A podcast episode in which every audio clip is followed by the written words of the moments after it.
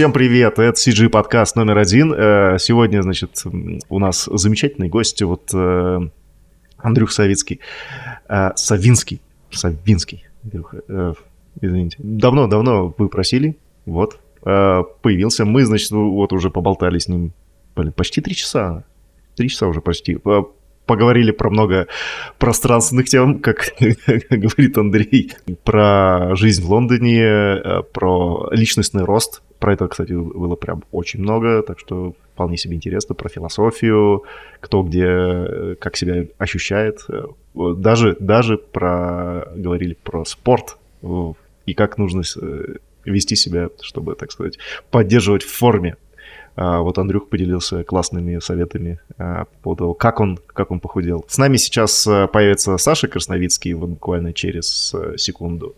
Вот, и потом где-то в конце он немножко уйдет от нас. Так что всем приятного просмотра или прослушивания, где вы там сейчас находитесь. Погнали? Погнали.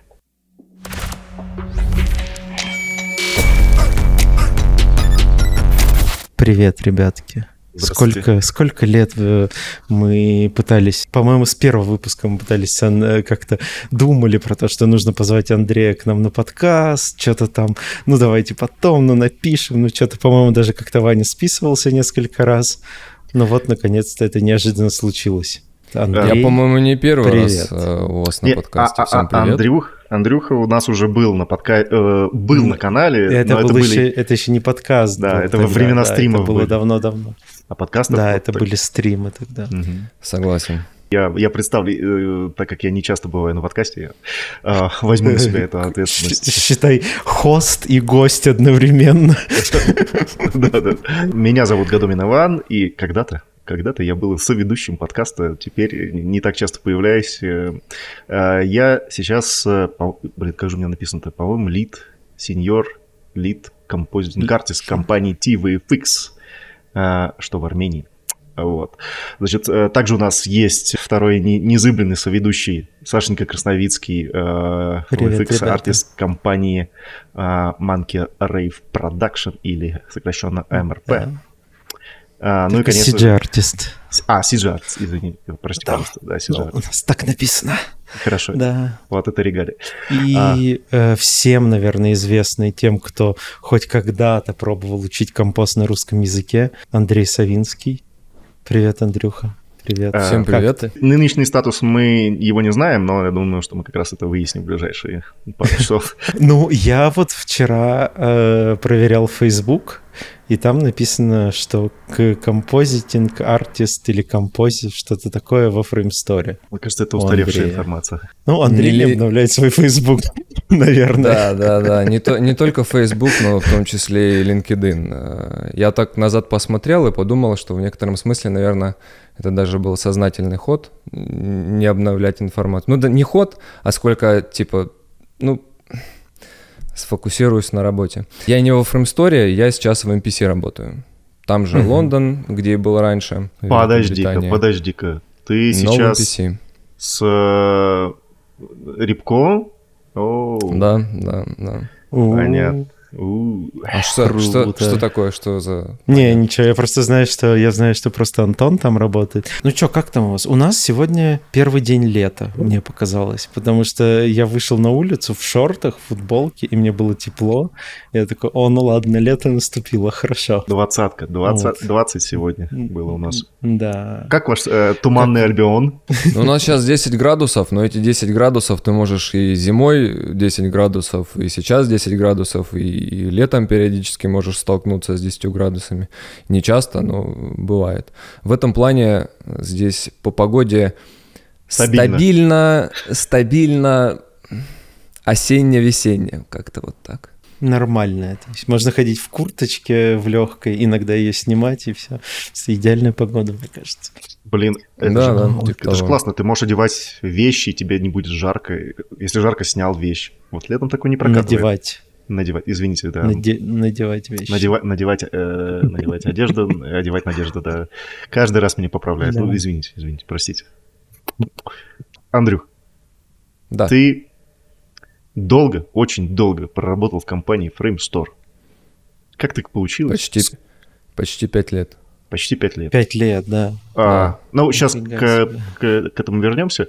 А, из, вопрос, из насущего, почему MPC? Что в Лондоне много ведь компаний, MPC-то не самая славится своей как бы дружелюбностью по отношению к артистам, нет? Почему именно вы? Они мне сами написали, они мне э, предложили, э, были такие условия, что я ничего сейчас нового не скажу, ничего нового не открою, если, по крайней мере, назовем так, это в забугорной компании ты хочешь, чтобы у тебя увеличивалась заработная плата, угу. то тебе необходимо не в одной и той же компании сидеть длительное время в ожидании того, чтобы вот, а, а вот, а вот через месяц мне чуть больше начнут платить. Тебе необходимо переходить из компании в компанию. В моем случае на протяжении почти пяти лет я сидел в одной компании, это с другим связано.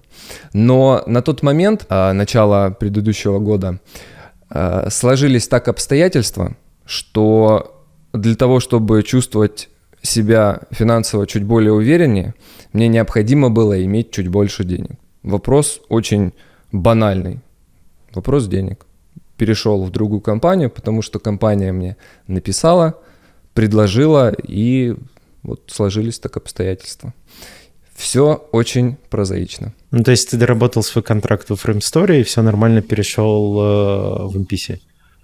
У меня было два контракта в Frame Story в самом начале, когда был ограничен срок, по-моему, два, если не вру. Но это на самом деле не принципиально. И в какой-то момент, по-моему, на третьем году работы э, или на втором, даже не помню, мне предложили перманент. То есть я в какой-то момент а, просто угу. перешел в штат. И с того момента я ну, уже не был ограничен э, тем, что, а, блин, у меня контракт сейчас через полгода закончится, или там через, через месяц, uh-huh. через какой-то промежуток времени. То есть я просто работал.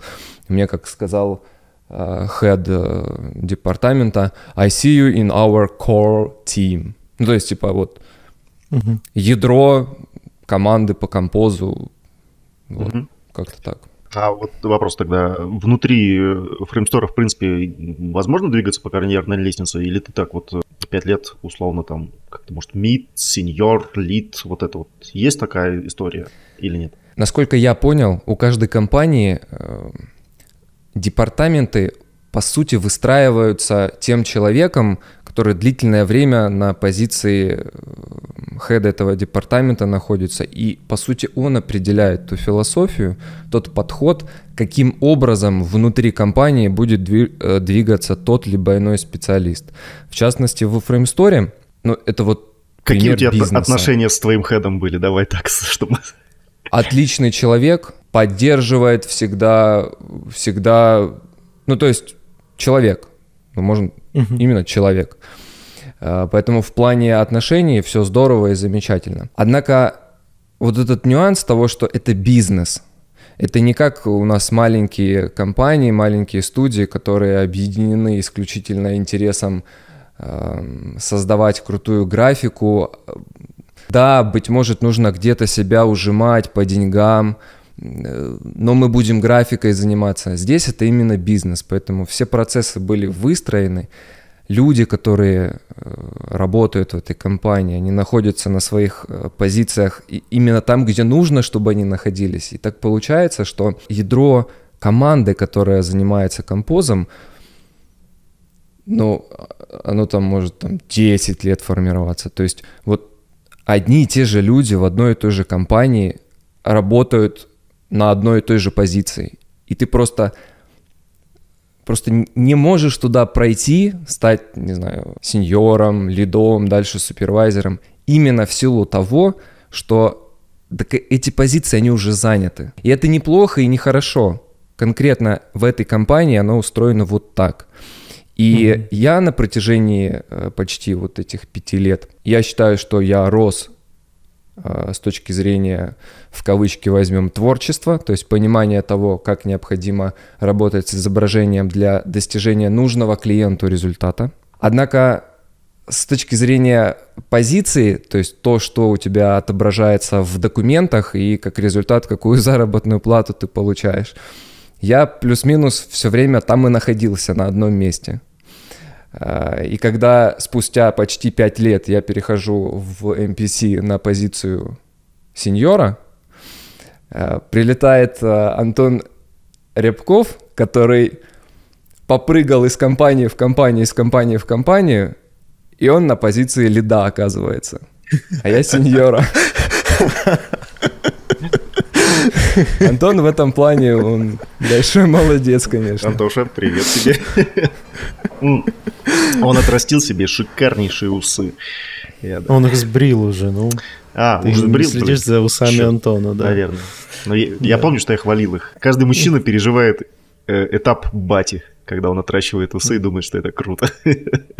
Ну да. Ну, на самом деле это такое, как ты вначале сказал, как будто бы э, базовое правило профессионального роста, что, ну, по сути, если ты пришел на одну э, как это должность, не должность, на один уровень, неважно, то на нем ты и будешь все время. То есть вырасти в одной компании это очень сложно, чтобы ты поднялся. Мы должны что-то как-то звезды сойтись или что-то. Э, чтобы ты там поднялся и стал условно, там, не знаю, лидом э, или кем-то еще.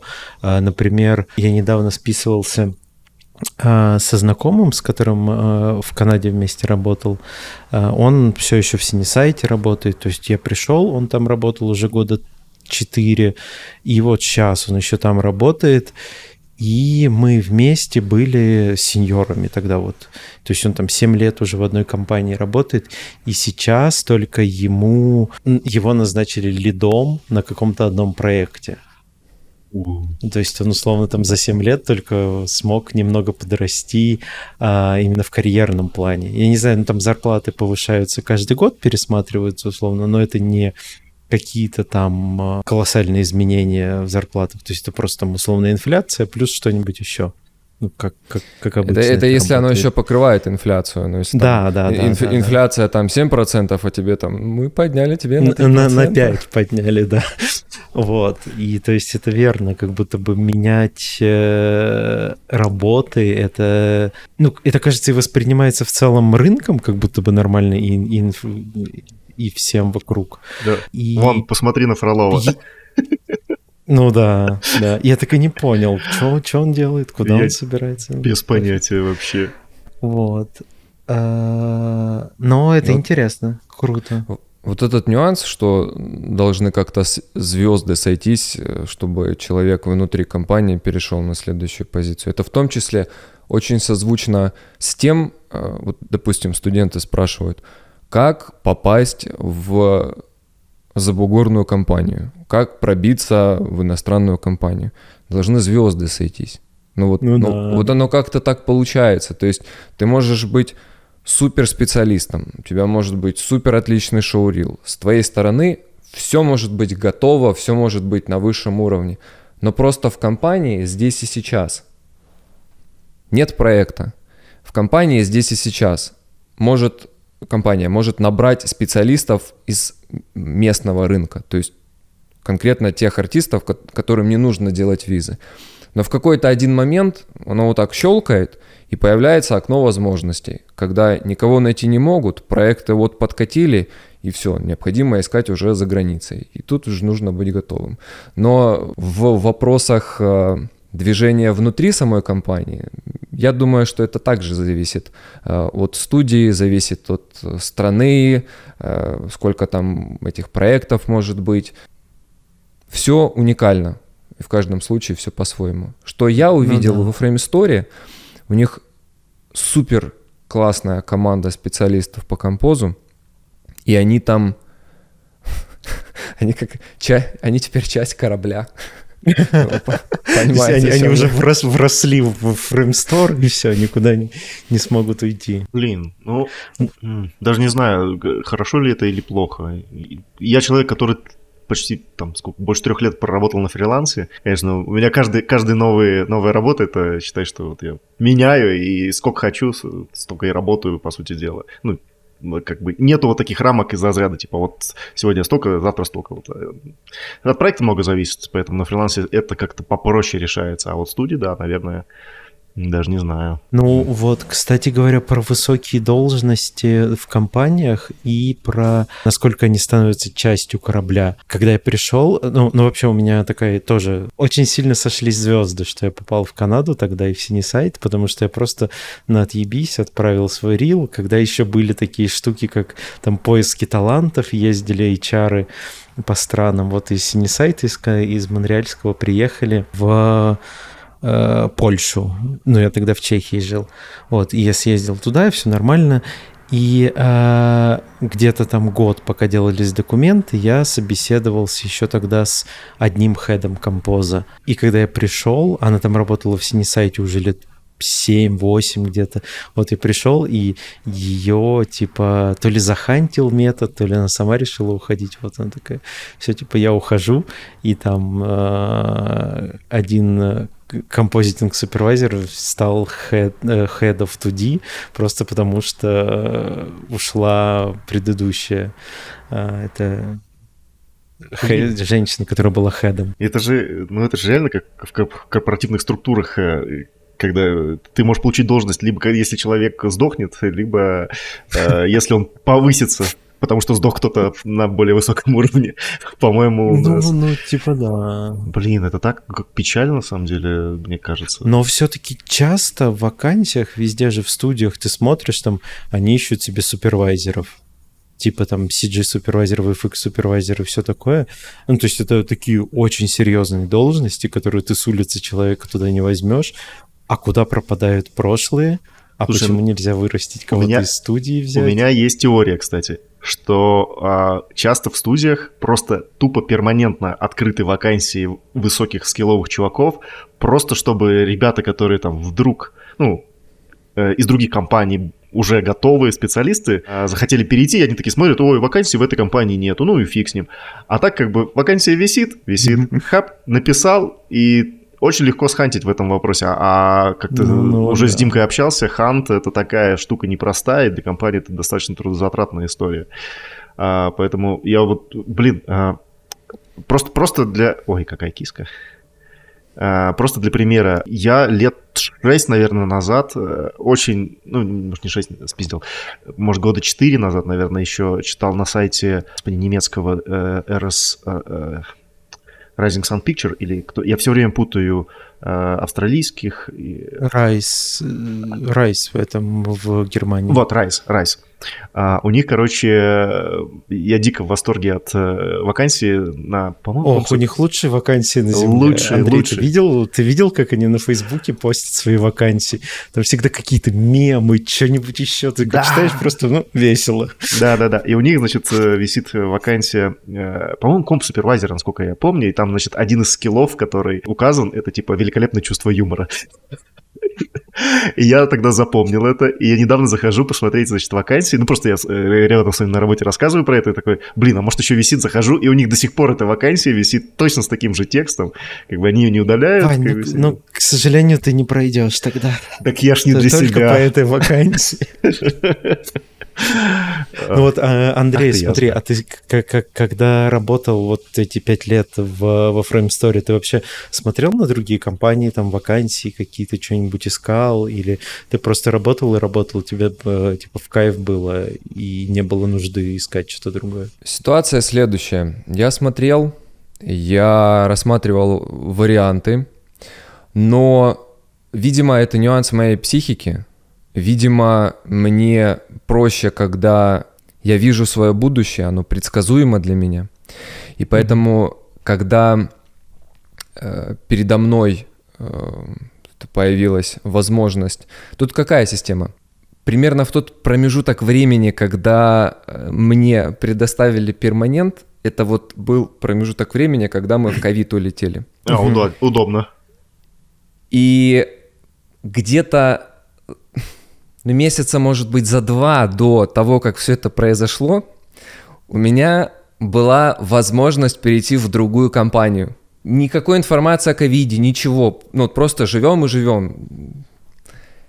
И у меня прилетает офер, типа, вот хошь, я начинаю рассуждать. Вот такая ситуация, я на визе, у меня там, допустим, какой-то промежуток времени нужно на этой визе пожить для того, чтобы получить возможность получить ПМЖ, право на ну, здесь ILR это называется, ну, то есть ты уже без визы можешь жить, работать где угодно, то есть не привязан юридически к какой-то конкретной компании. Вот, то есть нужно определенный промежуток времени находиться на территории э, страны и работать. И вот я сижу и думаю, так, вот у меня вариант вот, вот такой, и вариант другой, и что, какой а для меня вариант да, лучше? Было? Не-не, нет, все на месте. Я остаюсь а. там же в Лондоне, то есть, по сути, я просто меняю э, место работы с увеличением заработной платы. Ну, там в Сохо просто перешел на другую улицу, да? И все. Ну, в, в случае с удаленкой это просто подключаешься к другому компу. Это было еще до удаленки, то есть никакой информации об этом не было. И почему-то, я не знаю почему, я такой типа, нет, наверное, наверное, все-таки во Store. Я не знаю почему, но вот так меня накрыло, психически было очень тяжело mm-hmm. сделать этот шаг, перейти в другую компанию. Я говорю, к сожалению, нет, остаюсь во Store. мне чуть ли не тут же сразу там предлагают этот перманент, а потом через несколько месяцев происходит э, событие с ковидом, и я узнаю, это, по-моему, Денек был, узнаю, что там просто начинает сокращать штат, жестко сокращать штат композеры летят, вот, вот, угу. просто все улетает. И получается так, что э, какая-то вот, э, ну типа, если бы я ушел в эту компанию, то, скорее всего, я бы потерял работу и покинул бы территорию э, Великобритании. Сейчас э, я уже получил ILR, я имею право здесь находиться, работать на какую компанию, на любую компанию, но до этого я вроде и хотел переходить, ну, потому что деньги что деньги, по-моему, всем нравятся. Но какое-то психическое такое вот состояние не, э, не позволило это сделать. И как я вижу, в моем случае это скорее мне э, на руку сыграло. Но честно сказать, смотря на других ребят, все-таки остается некий такой осадочек того, что гипотетически я мог бы сейчас, конечно, находиться, возможно, на позиции повыше, зарабатывать побольше, но сложилось так, как сложилось, и с юридической точки зрения я, в принципе, в, в тех условиях, которые приемлемы для меня. Ты По творчеству... Типа карьера немножко буксанула? Ты в этом плане? Да, да, да. Ну, пять лет на одной и той же позиции без каких-либо вообще сдвигов куда-либо. Ничего, Я... у нас 8-3,5 года в CGF работал. Нормально.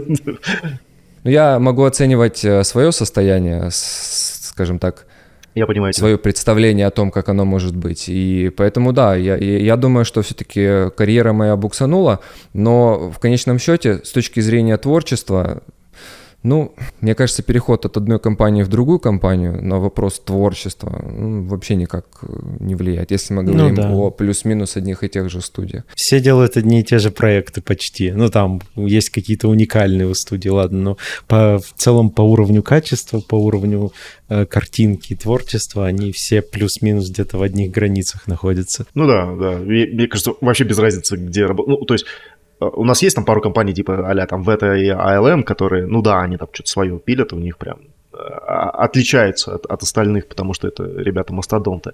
А в остальных-то все, по-моему, плюс-минус работают ну, на... Ну, денег э, Дюну, по-моему, никому а, не отдает. А, нет, вроде отдают. Они ну, са- не знаю, са- самый жирный, пер- по-моему, пер- у себя оставляли. А, mm, может а быть. Раз... Ну, они как менеджеры, ну, насколько я знаю. Ну, ладно, окей. А, ну да, Денек, ну, это вот, может быть, да, тоже из такие... Это из мастодонтов как раз. Э, а все остальное, мне кажется, плюс-минус э, на одних и тех же проектах работают с, с одними и теми же заказчиками. Может быть, я не знаю, вот ты расскажи, как э, человек, который 5 лет проработал в Frame Story, и я слышал, что у них, ну, в целом очень хорошее отношение к работникам, и в целом там внутри есть какие-то приятные плюшки. Про NPC я такого никогда не слышал, вот, поэтому, но так как, может быть, ты расскажешь, как тебе э, Frame Store относительно NPC, без подробностей, просто свои личные ощущения, вот, как тебе, где, где комфортнее, где некомфортнее. Личные ощущения, они э, не сколько о компании складываются, сколько о индустрии, которая отлажена и работает как часовой механизм. То есть я могу сказать, что вот Framestore, MPC — это э, черная коробочка, в которую за определенное количество денег клиенты кладут э, исходные материалы и на выходе имеют ожидаемый, прогнозируемый качественный результат. И это настроено таким образом, что это, возможно, кому-то приносит еще и деньги – то есть это вопрос не только о творчестве, это вопрос не только о том, чтобы сделать красивую картинку, потому что вот у нас такие амбиции, и нас прет делать это изображение. Это, это еще и о, ну если так можно сказать, хотя думаю вряд ли, ну типа о, экономике. То есть там все внутри настроено так, чтобы работа была именно как как работа, типа с 9 до 6. Угу. И вот это ощущение, вот это то, что, по крайней мере, как я это воспринимаю, оно изменило мое сознание, оно изменило мое э, представление о, о образе жизни, что ли, я не знаю, как по-другому это сказать. А, у меня этот, э, как он называется, work-life balance, вот эта штука.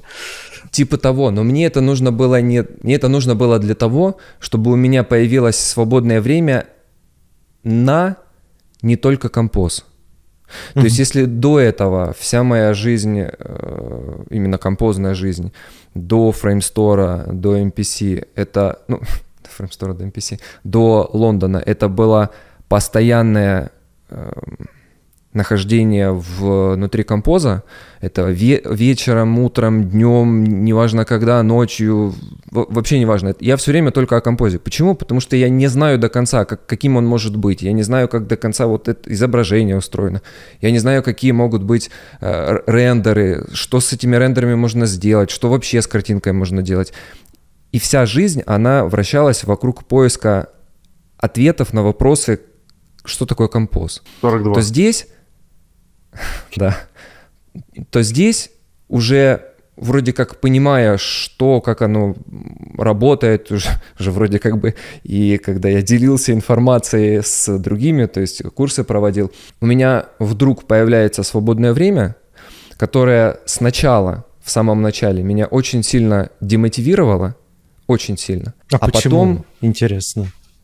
Почему демотивировало? Свободное время. Типа тебе казалось, что ты э, не можешь отдыхать, потому что проводишь, да, да, проводишь время впустую. Блин, это же какая-то синдром 8, по-моему, такая история. Сейчас, сейчас это обсудим. А потом э, для меня это свободное время стало как будто бы, эм, ну, типа, как бы так сказать, я сейчас только этим свободным временем и живу. Не, не, не работая, а только свободным временем.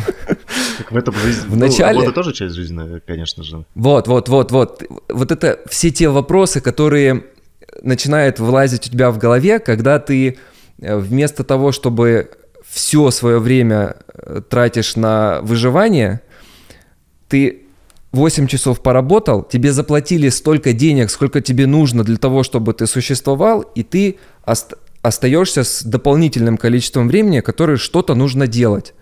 Что нужно делать? И начинают возникать вопросы. Так, ну, э, работа же это жизнь, а какой образ жизни должен быть и так далее. Я до э, Великобритании, у меня была сознательно, несознательно, я не знаю, навязанная фильмами, навязанная новостями, я не знаю чем. Было понимание, что вот я сейчас в Великобританию приеду, там все хорошо, там все здорово, замечательно, сейчас у меня жизнь пойдет, я вроде не лентяй, у меня все будет замечательно, просто рост карьерный, финансовый, заживем. Куплю себе машину, костюм с отливом. А потом ты приезжаешь и снимаешь комнату за 1200 фунтов С тремя такими же, как ты. Комнату. Да, я знаю. Комнату. Да, да. Прожил год и понял, что э, мое сознание в тех условиях, в которые я жил, оно абсолютно не соответствовало действительности. То есть то, что я себе там нафантазировал в результате взаимодействия с окружающим миром, оно не соответствовало действительности. И, и поэтому мне необходимо было теперь заново воссоздавать свое восприятие того, что вообще происходит. Романти- романтизировал сильно, да, получается? Эх, Не за... знаю, романтизировал ли я, но это было то, это, это то, что было у меня в сознании. И я с этим ничего не мог сделать, потому что оно уже там было. Ну, да, да, да. Ну, блин, а, вот я знаю ребят, которые, ну, сейчас со мной работают тоже, а, и они все хотят, а, ну, не все, ладно, окей, там, ну, большинство, скажем так, они в перспективе э, хотят поработать в западной студии. Только потому, что как бы посмотреть, что там вообще как бы это же как бы другой мир, все дела, ты вообще неизвестное. Но когда ты поработаешь в западной студии, ты понимаешь, что и там пиксели, и тут пиксели, и в принципе никакой, а, ну чисто э, с точки зрения рабочих моментов никакой разницы особо нет. Пайплайн ну, более-менее единый. Тут я не очень согласен э, с этим, потому что, э, э, ну, для меня, по крайней мере, э, это было э, важным опытом. И мне кажется, что, я не, не принижаю в принципе, все кто, все, кто этим занимаются, ну, графикой в смысле, если есть такая возможность, э,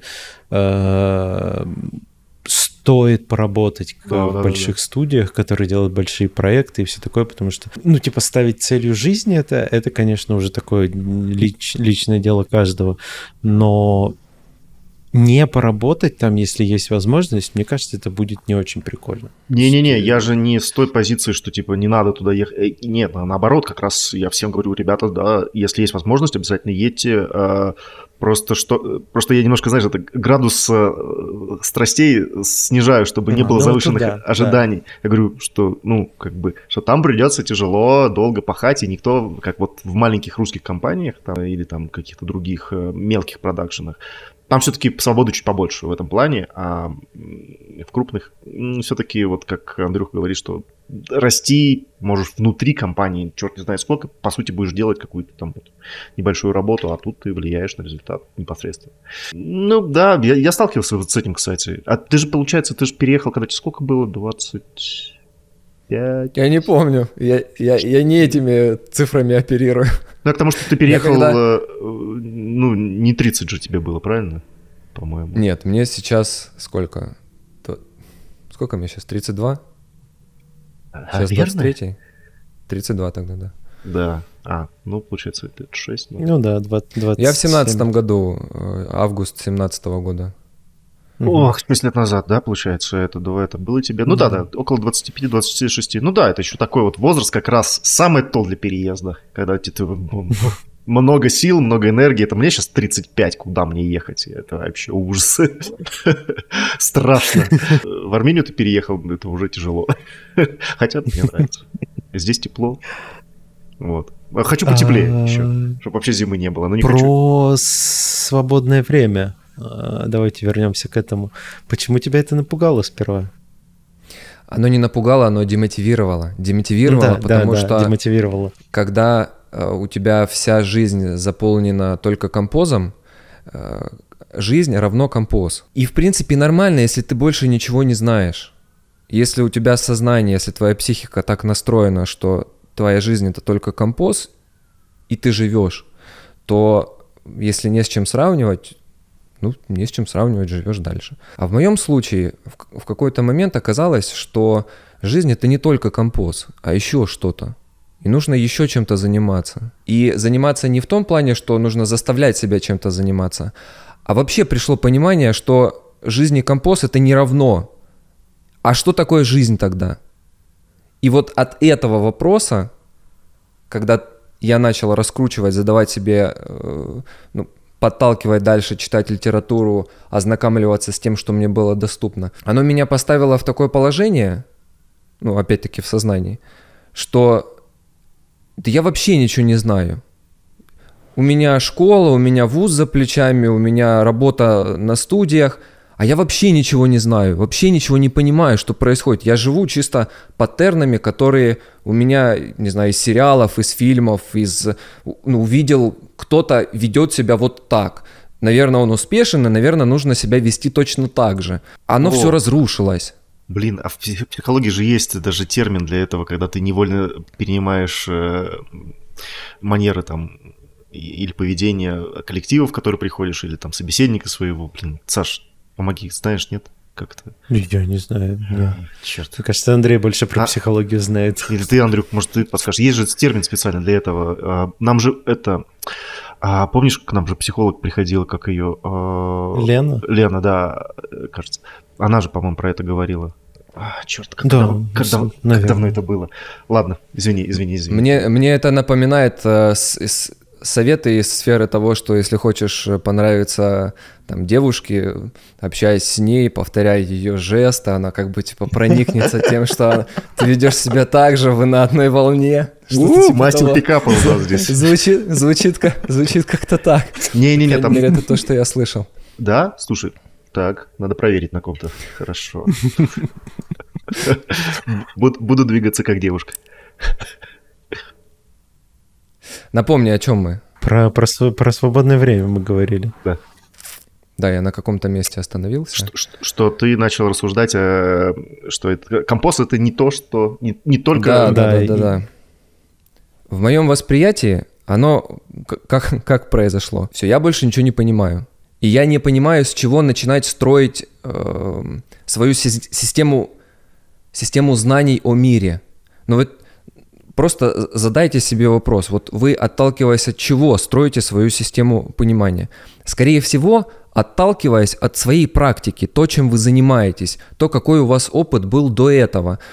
И это есть фундамент всех ваших дальнейших рассуждений. А в моем случае была следующая ситуация. Я думал, что мое поведение вот такое приведет меня значительно выше, чем я нахожусь сейчас. И в итоге получилось так, что оно не привело меня выше, чем я нахожусь сейчас.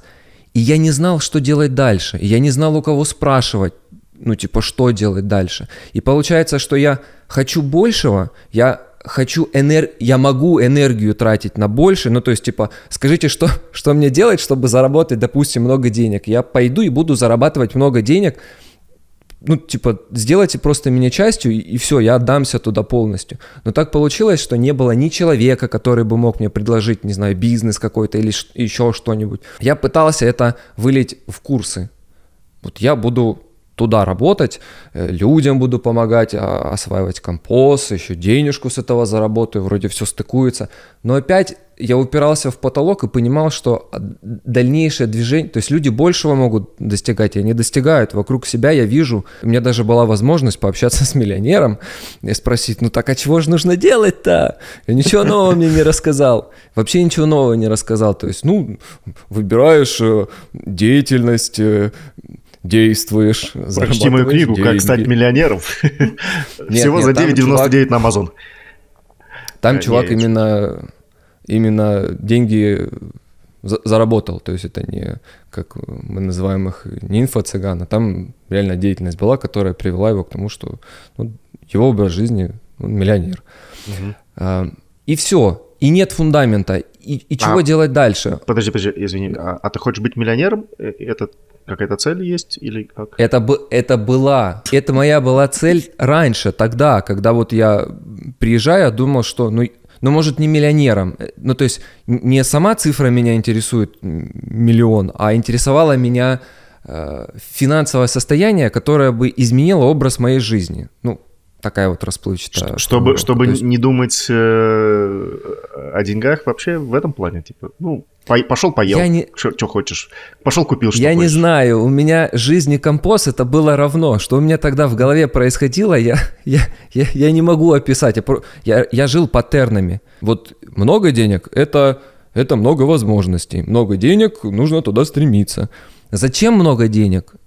Возможности для чего? Чтобы что сделать? Нет ответа, ну, не было ответа. Сейчас, ну, мне не стоит такой цели, типа, я хочу заработать миллион или, или еще что-то. Сейчас у меня абсолютно друг, ну, как мне кажется, у меня есть какие-то цели, э, к которым я э, стремлюсь идти. Это как Вот с этим рост. чуваком. У меня был план, и я преследовал его, или придерживался его.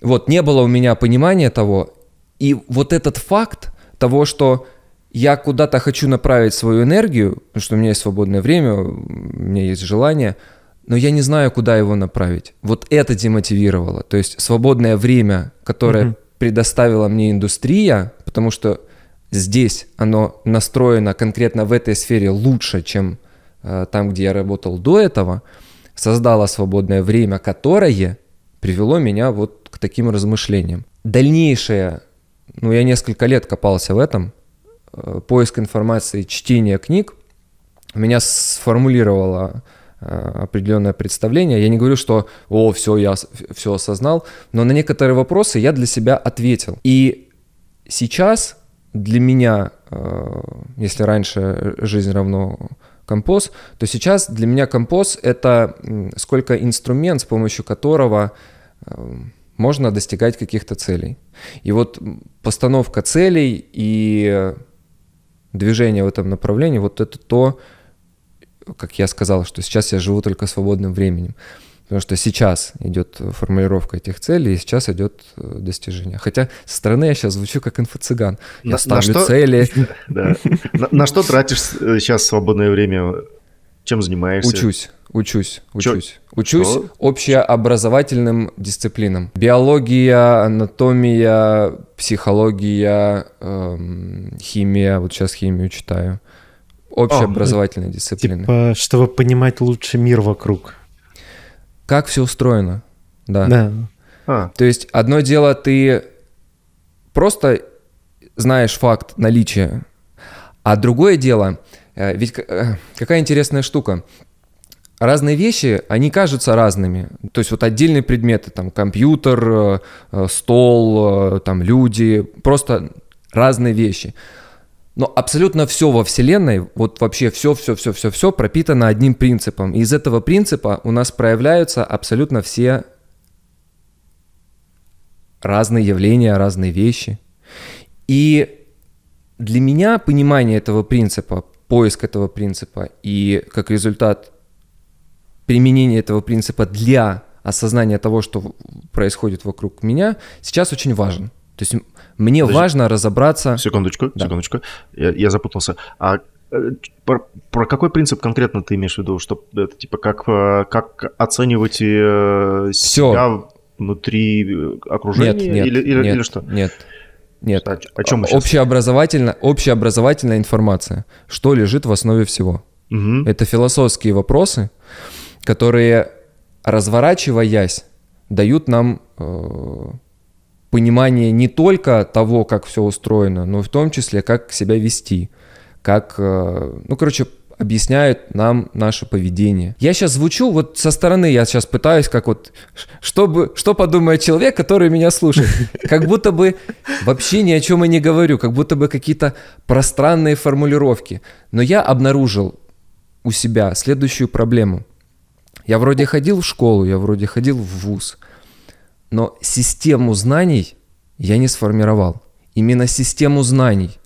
А система знания, она именно предполагает, что все эти знания, они будут слиты воедино, и это будет не отдельно биология, а отдельно химия, а отдельно, не знаю, что там, экономика, а оно все будет переплетено. И это переплетение, понимание того, как все устроено, то есть что и есть система знаний, и будет драйвером твоего поведения, и будет драйвером то, как ты вообще просто живешь. Так вот, у меня не было этой системы знаний. И вот это свободное время свое я использую для того, чтобы учиться и создавать эту систему знаний. Э, на основе а... книг или... Учебники. Обычные учебники. Подскажи как, хоть какие-нибудь материалы, что, что, что читаешь. Смотри, я э, пришел к следующему выводу. Для того, что... Это мое мнение, я сейчас да -да -да не систему образования школьника формирую, а я сейчас тот путь, который я прошел. Я пришел к следующему выводу. Хотим мы не хотим, в какой бы ситуации мы ни оказались, единственное, что является для нас неизменным, пока мы живем, это наше тело. Поэтому человеку в первую очередь необходимо изучить строение своего тела для того, чтобы понимать, как это те, тело поддерживать и, эм, ну, типа, что нужно делать, чтобы просто жить существовать, так это Ох, после 30 эти вопросы, знаешь ли, возникают каждый день практически, как бы не сдохнуть, как бы прожить еще этот один день, чтобы колени не болели. Да. Да, я тебя понимаю, да, физиология сидит. Для того, чтобы разобраться в этом вопросе, нам нужно понимать анатомию и, э, ну не пищеварение, а нутрициологию, так это назовем. Короче, как мы устроены и что О, мы боже. едим. У меня, по-моему, ну, э, в Инстаграме в последнее время стала всплывать, э, значит, профессия будущего, нутри, ну, нутрициолог или как-то так, типа. Блин, это профессия настоящего уже кучу лет. Ну, ну, Это я, к- я к тому, что я, не, я не будущее. только недавно узнал, что есть такая история. Я такой, «Ух, А. Класс. Ну, это чем-то схоже, э, немного другое, но все равно это типа диетологи. Ну да, да, да, я понимаю. Что-то такое по смыслу.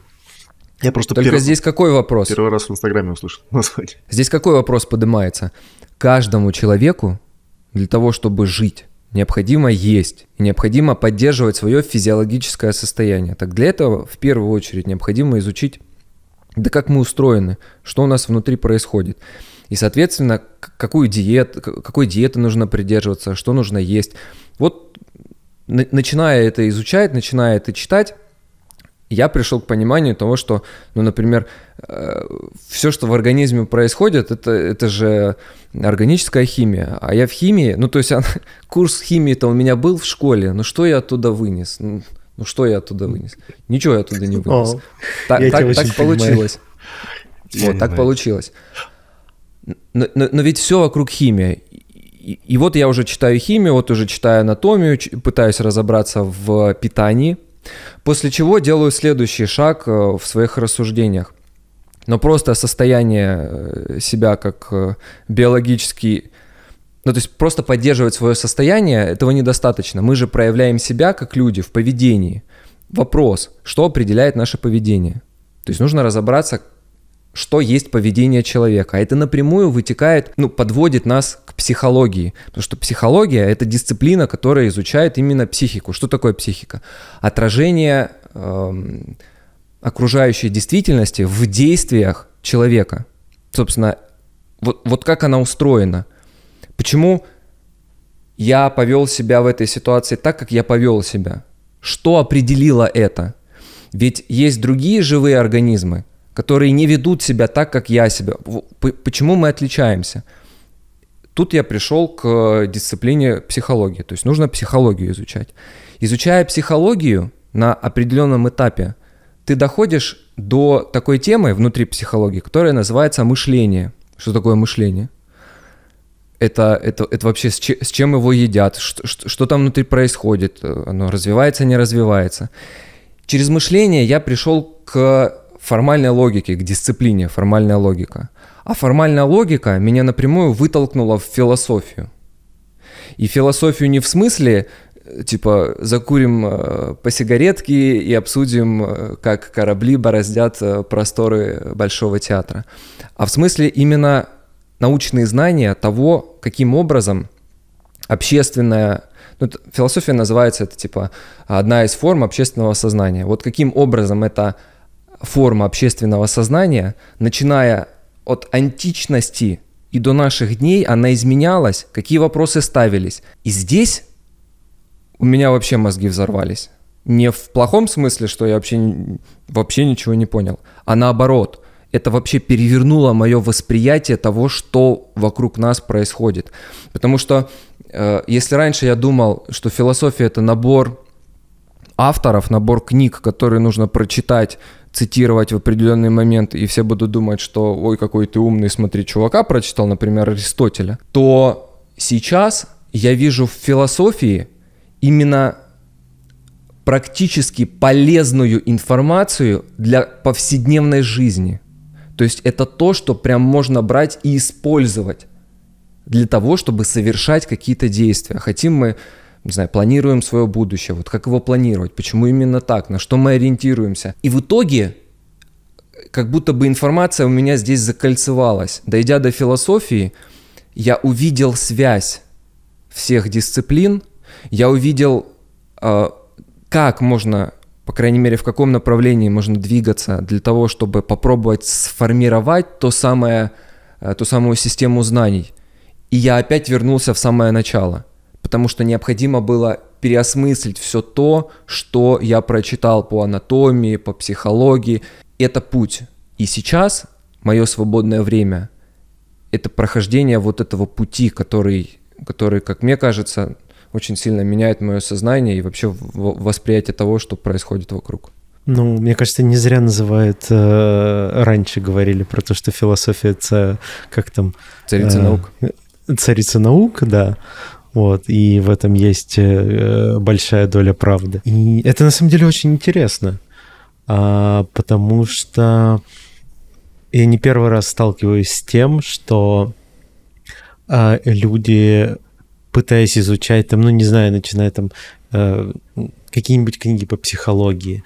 Вот у меня друг есть, он тоже начал э, э пробовать разбираться в психологии, что-то там читал, читал, читал э, разных авторов, и в итоге дошел э, до тоже античной философии, типа начал читать Сократа, э, Платона, Аристотеля, и такой, типа, ну вот, все, теперь можно все заново перечитывать и понимать заново.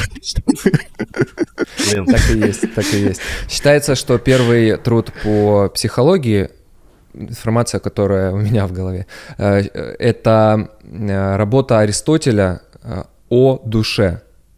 Угу. Аристотеля считается родоначальником э, психологии, и вроде как бы от Аристотеля, а Сократ и Платон, они были до Аристотеля.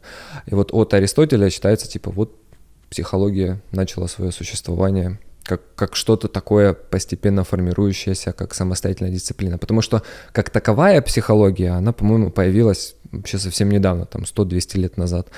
Э, тогда, когда, ну, насколько я понял, появилась необходимость в ней как самостоятельной дисциплине. Ну да. CG подкаст. Чувствуется что, такая. Что я, что я вынес из, это, из этого разговора? Просто а, говорим про графику. Что если я захочу э, заняться изучением философии, э, то надо начинать не с конца, а сначала. это я точно.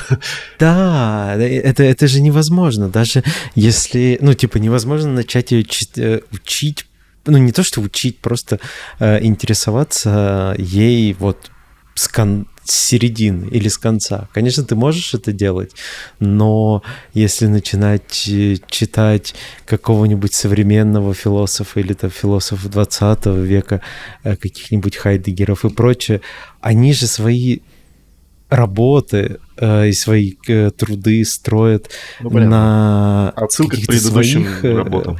Да, на, на своих мыслях, основываясь на предыдущих работах. И чтобы как-то это все размотать, тебе нужно, типа, так же идти и, и разматывать точно так же. Да, вот. да, да, да. Это очень интересно. А, не то, что я в это как-то глубоко погружался, я только помню, читал или слушал и читал, ну, короче, книгу, блин, «История западной философии», я не помню автора, сейчас а, скажу.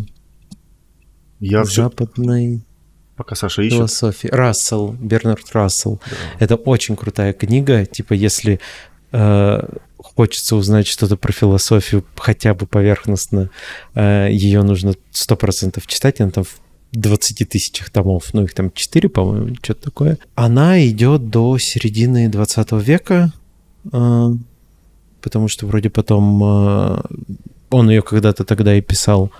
Вот, но такой общий взгляд на, все, на всю философию, которая была а, в этой книге, очень круто дается. Она есть в аудиоверсии, переведена и все такое. Так что это очень, очень интересно и очень круто. И даже если про кино говорить, ну ладно, не напрямую про кино, но про э, сценарные, это вот как Андрей сказал, что психология была там придумана Аристотелем. Кто там придумал драматургию? Платон Шекспир. или тоже Аристотель, я не помню.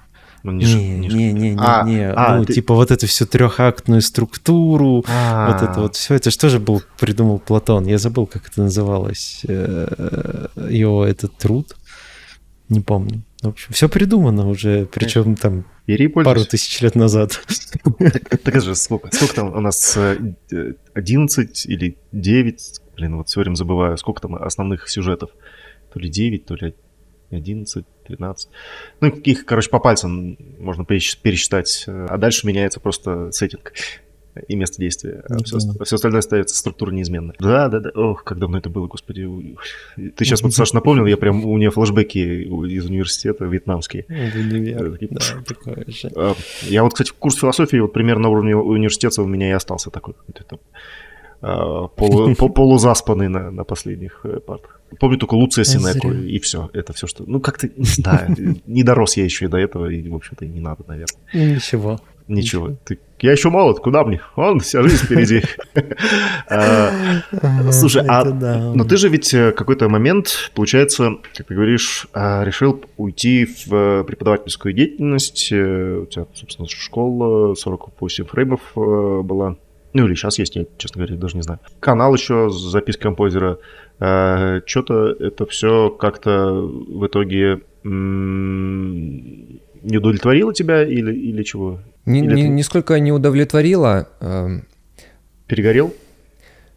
Нет, не перегорел. Эм. Это как автор, который пишет книги, пишет, пишет, пишет, а потом такой, ну, я все, что хотел, я сказал. Ну, типа... Опа. И да, на тот момент, э, когда э, я выложил материалы, я вроде про нюк все рассказал, но у меня было вот такое состояние, что что вы еще хотите? Типа вопросы задают. А будут новые видео по нюку?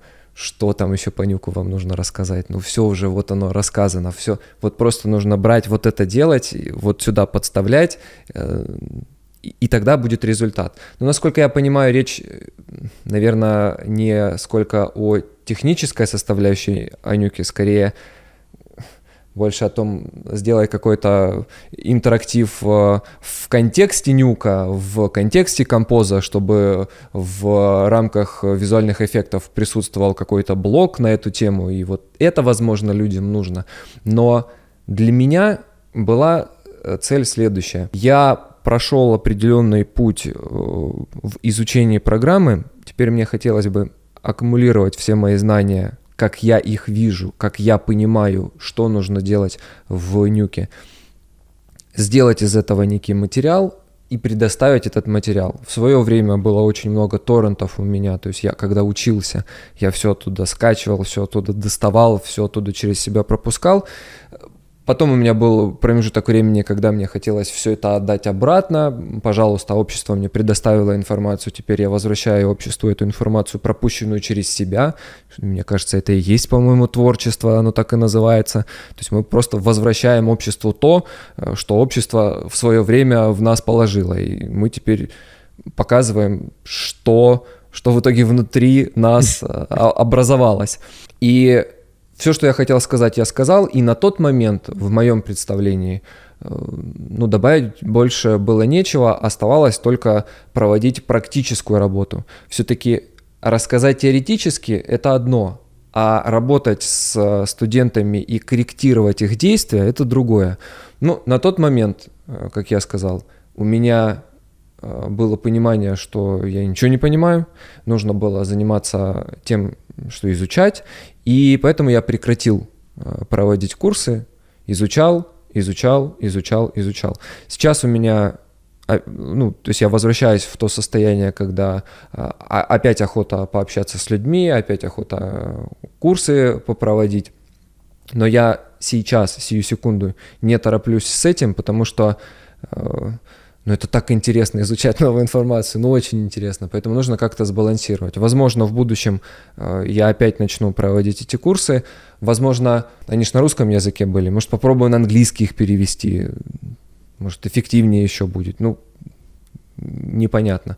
Но здесь и сейчас я больше думаю о том, как бы из себя сделать человека, нежели чем о том, как бы мне вот больше денег заработать.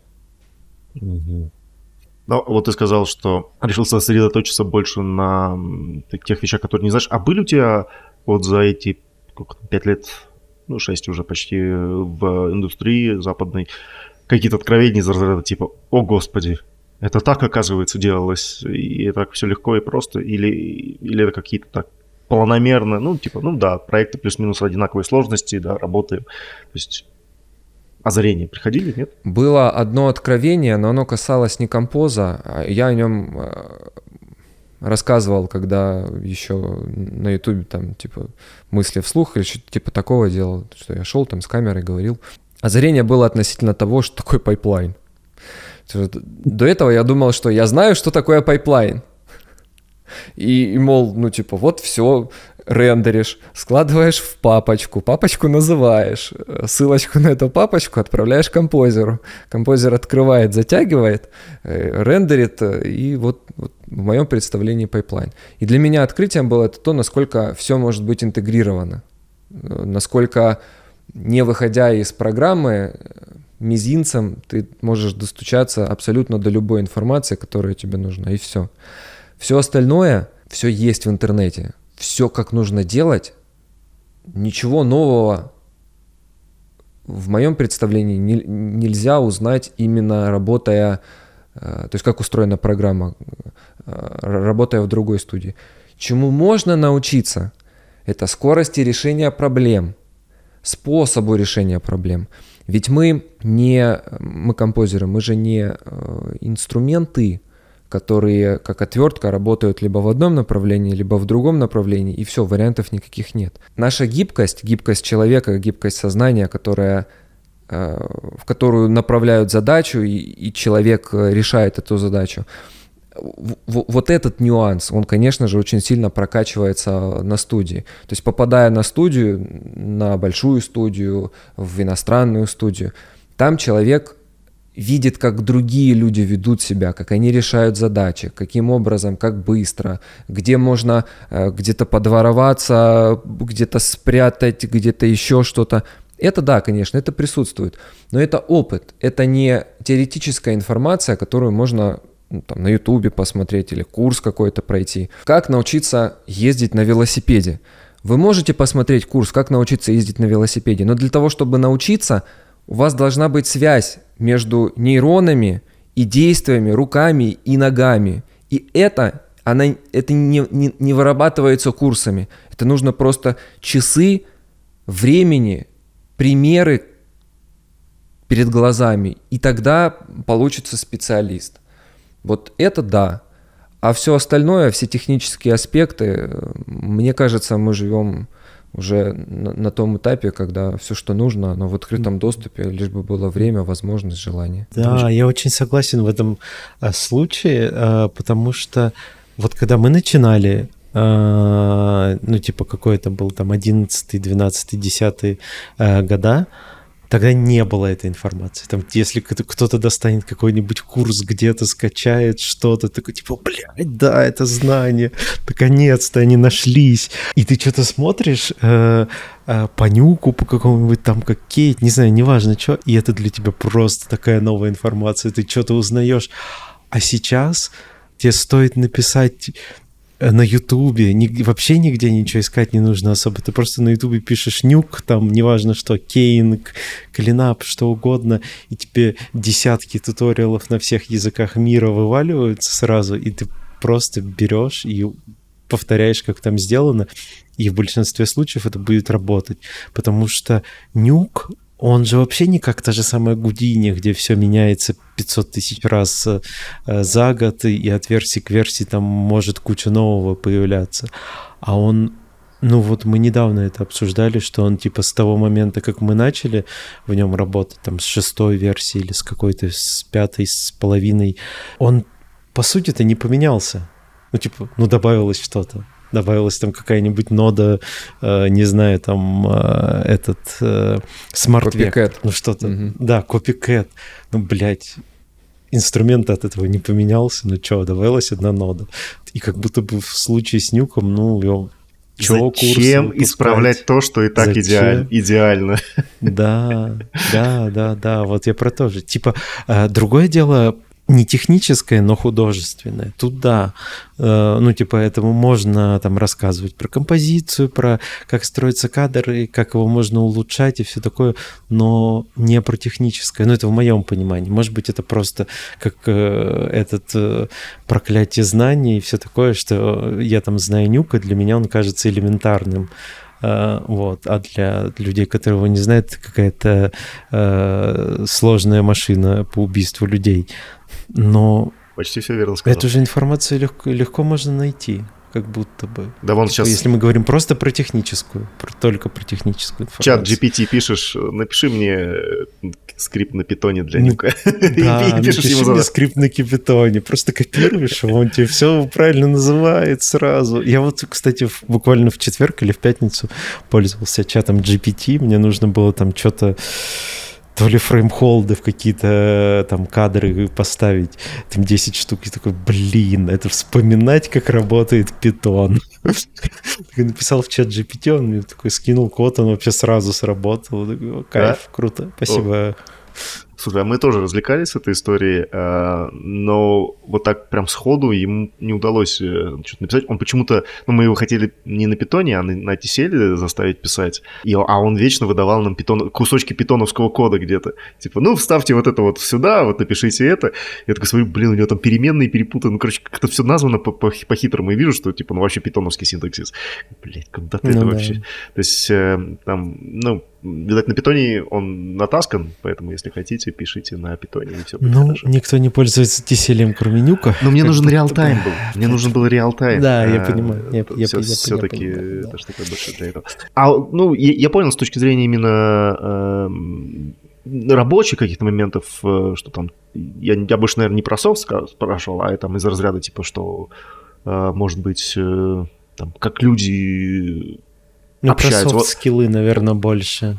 Да, Про- не потому про, что э, Я вот э, для себя могу такое откровение сделать, а, так как, ну, я работаю в компании, которая работает с западными заказчиками в основном, с американскими. Соответственно, э, фидбэки присылают они. Ну, по большей части у нас вся, вся распечатка. И что меня больше всего поражает, и, и я считаю, что это офигенная культурная особенность именно вот такого зрелого, а, не знаю насчет американского рынка, ну, может быть, я только могу про него говорить, что это то, что они мысль всегда, там, режиссер или там супервайзер, они излагают так, что даже семилетний ребенок поймет, что он хочет. И он еще может в тексте это по 2-3 раза повторить за, за ноут. Э, И в- в- вот в нашей культуре так не принято. В нашей культуре как бы как да. будто есть по умолчанию собой разумеющееся, что ты должен это знать. А это вообще не Ну- так. Вс- Это всегда не так. И мне вот этого прям, вот когда я начинаю там работать, у нас так и русские проекты есть, там и европейские, там вот совсем по-другому все. То есть там нету вот такого вот прям, знаешь, тыш-тыш-тыш-тыш-тыш, по полочкам разложили, как для маленьких детей разжевали, все подписали, все, окей, классно. Кайф. А, вот Ну, обожаю. У меня еще доп- дополнить э, чуть-чуть вопрос, чтобы сразу на все ответил. Как изменились твои софт-скиллы по твоей собственной оценке? Вот то, что ты работал там в России долго, а, и, и сейчас вот уже пять лет э, в Лондоне. Как ты считаешь, насколько они изменились? По поводу того, что э, Ваня сказал, мне кажется, это с одной стороны нюансы того, что индустрия так уже настроена, то есть люди знают, как работать с другими людьми. То есть это следствие длительной притирки и отлаживания механизмов работы с людьми с одной стороны. А с другой стороны, это отражение условий, в которых живут люди.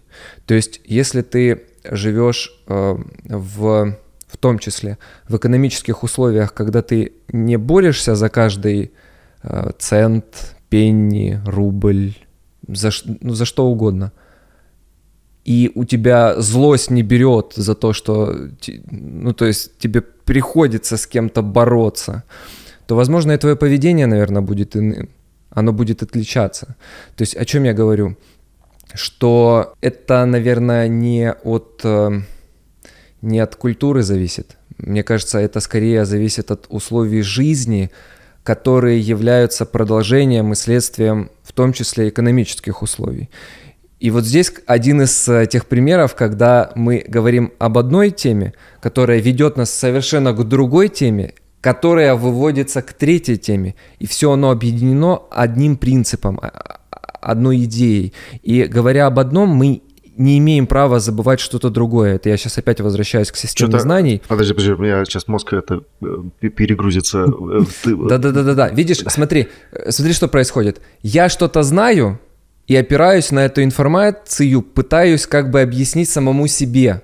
Ты не обладая этой информацией, скорее всего, не до конца понимаешь то, о чем говорю я.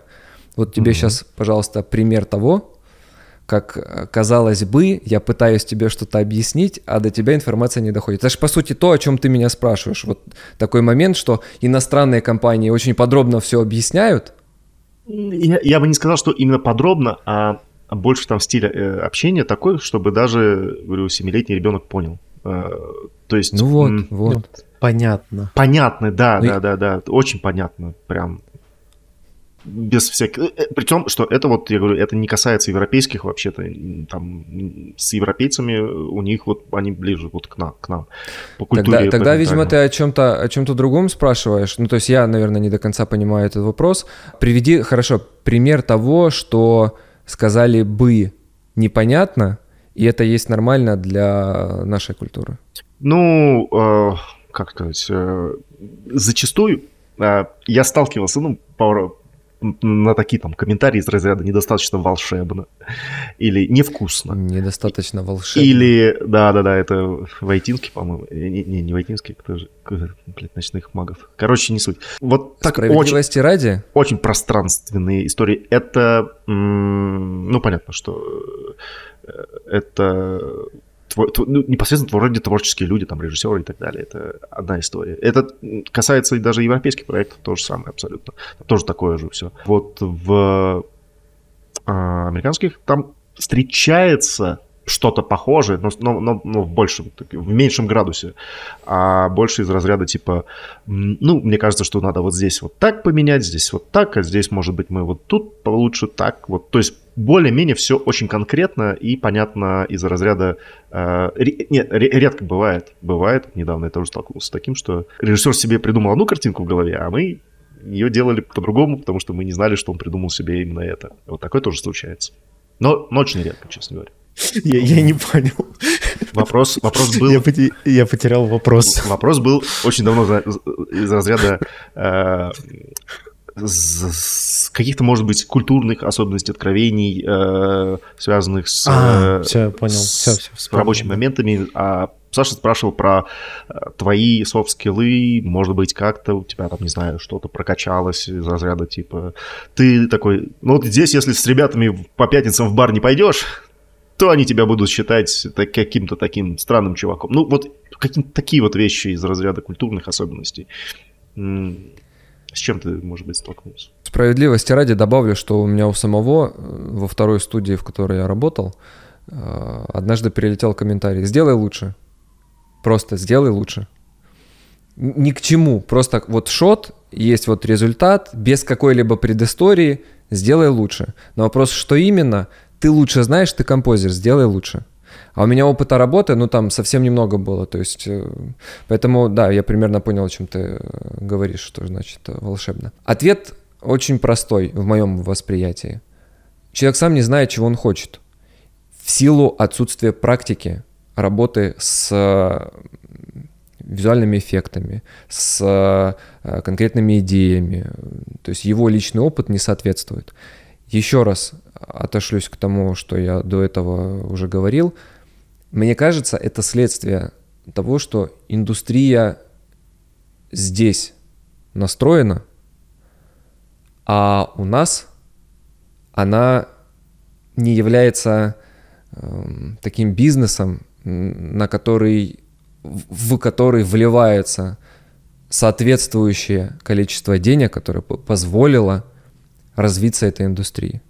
И поэтому, получается, вот такие комментарии. Ну, то есть ты хочешь сказать, что дело, дело только в, э, в деньгах. Но ведь справедливости ради в всех Нет, деньги это, компаниях... это там в самом начале, в самом начале деньги. В силу того, что из э, визуальных эффектов много денег нельзя достать, получается не такое большое спонсирование. В силу того, что не такое большое спонсирование, не так много режиссеров, и, либо кто там дает комментарии, работают в этой сфере. В силу того, что немного работают, мало опыта, они не понимают, что происходит. Если они не понимают, что происходит, они не знают, как это направлять. Если они не знают, как направлять, они дают такие комментарии. Мало денег это в самом начале. А результат несколько раз мы перевернулись, и в итоге оказалось, что вот выливается на это. Но тут тоже, конечно, нельзя говорить, что для того, чтобы изменить комментарии, нам необходимо больше денег сюда добавить. Тут тоже так, конечно, нельзя говорить. Но просто конкретно в этой ситуации, говорить. да, конкретно в этой ситуации, мне кажется, что э, решение проблемы, оно более глубже, чем просто объяснить режиссерам, не-не-не, Андрей, мой это вопрос был не в этом. Это я просто привел пример э, своей какой-то э, истории откровений. И я больше спрашивал из разряда, может быть, ты что-то замечал, э, не знаю, там, при работе с каким-нибудь супервайзером, вот у него там есть фишечка, когда он там что-то делает, и ты такой, о, блин, вот это он дает кайф. Э, может быть, что-то такое, не знаю. Вот Сашка с рассказывал... С удовольствием бы историю, ага, когда он, да. значит, в синесайте а, у них работает какой-то дедушка, там, ну, работал, который там с 80-го года чуть ли не там в Дисней, или помнишь, Сань, ты рассказывал, какой-то там супервайзер был? Да, да, да, да. да. Который просто, типа, на, любо, на, на, на любой дейлизе так бам-бам-бам-бам-бам, все по полочкам раскидал, все таки, ну, все, пойдемте работать, как бы, все понятно. А, как бы там 40 лет за плечами э, работы, вот что-нибудь из этого разряда. Ну что ж, тогда банально нет, к сожалению. Ничего, ничего, ничего. Ну и ладно, расходимся, да хер бы с ним. Чё, раз никакого... А зачем тогда ехать на западную студию работать, если никаких откровений нет? Ну хорошо, а как... А вот, кстати, вот так вопрос. я ответил на этот вопрос, зачем ехать. Это вот два момента. Первый момент это чтобы у тебя свободное время появилось. Второй момент, чтобы ты увидел, как оно вообще возможно. Все. Ну, Больше вот, ни ты, для чего. Вот ты увидел, и, и что дальше? Да. И дальше нужно человеком... Время. Свободное время. Разве нужно человеком становиться. Хорошему быстро привыкаешь. А, когда последний раз в отпуск ездил? Отпуск? Такой отпуск. Да нет, а, я о другом ну, задумался. Ты меня спрашиваешь об одном, а я думаю совсем о другом. Вот такой я человек. Бывает. Э, да нет, на самом деле но ты выбирался за, за, пределы Лондона все это время? Или, ну, как бы, или Да, да, выбирался, пару раз было. Не, на самом деле я совсем недавно был в отпуске, а, в августе предыдущего года. В том-то и прикол, понимаешь, что здесь это все так настроено, что тебя заставляет в отпуск идти. Ты не можешь не пойти, ну как, конечно, гипотетически ты можешь не пойти в отпуск, но э, тебя, э, те, кто работают в отделе присмотра за персоналом, они тебя заставляют, что так, у тебя вот столько-то дней, ты Я должен думаю, пойти по закону в отпуск, они обязаны. наперед. Не потому что они такие хорошие. Возможно, возможно. Ну, может быть и так. Но это все официально, и ты просто, просто должен пойти в отпуск. Ну, это кайф. Ну, это хорошо. Поэтому ну, это просто плюс того, как здесь э, устроено конкретно это направление. По поводу того, что Саша спрашивал, угу. как изменились мои soft skills. Да, да, да. Это напрямую вопрос, как мне кажется, это напрямую касается миропонимания человека.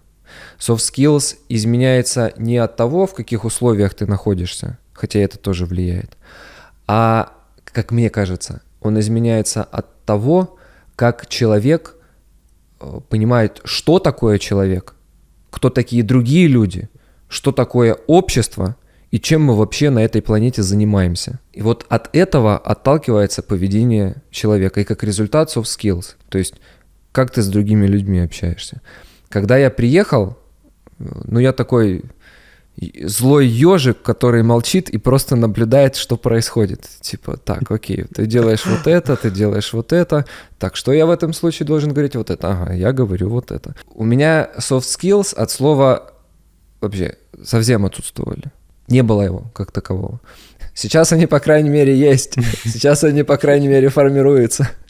А там что значит soft skills? Я больше заточен на э, технические аспекты. Вот мне разобраться в нюке, пожалуйста, буду все свое свободное время тратить. Если нужно в нюке делать вот так, я просто буду делать вот так. Если для того, чтобы общаться с человеком, нужно говорить какие-то фразы в каких-то ситуациях, то я буду говорить фразы в каких-то ситуациях, потому что так принято. То есть я чисто технарь в этом плане, если можно так называть. Uh-huh. То есть пытаться понять человека, э, вникнуть в какие-то нюансы э, сложного психического его состояния. Для меня до этого, до того, как я начал изучать э, соответствующие дисциплины, это все непонятно было в том плане, что, ну да, это все существует. люди об этом говорят, но так, чтобы это было частью моей жизни, эм, Ну, этого короче, не было. Рубахой парнем тебя не назовешь, да, и душой компании. Вот как-то так сложилась э, моя жизнь, что я больше обращал внимание на то, что нужно делать. Не Мгм. чувствовать себя, не чувствовать э, эмоции других людей, а что нужно делать. Если нужно, допустим, выполнить работу к такому-то сроку. Я сижу и выполняю работу к такому-то сроку и не понимаю, почему другие этого не делают. Биоробот! переживаю. Типа того. Вот так можно было бы назвать, возможно. Но это не жизнь. И Вообще ни сейчас разу. приходит это... да, сейчас приходит это понимание, но оно приходит не из-за того, что я работаю с, с другими людьми, которые влияют на меня. Это скорее приходит э, от э, э, моего самосознания и от, в принципе, моего сознания. Ну, а культура окружающая тебя как-то влияет же на это? Наверняка, по-любому. Если бы ты так до сих пор и жи- жил со как злой ежик, я думаю, там в там, какой-то там, может, в маленьком провинциальном городе, не в Лондоне, а совсем-совсем.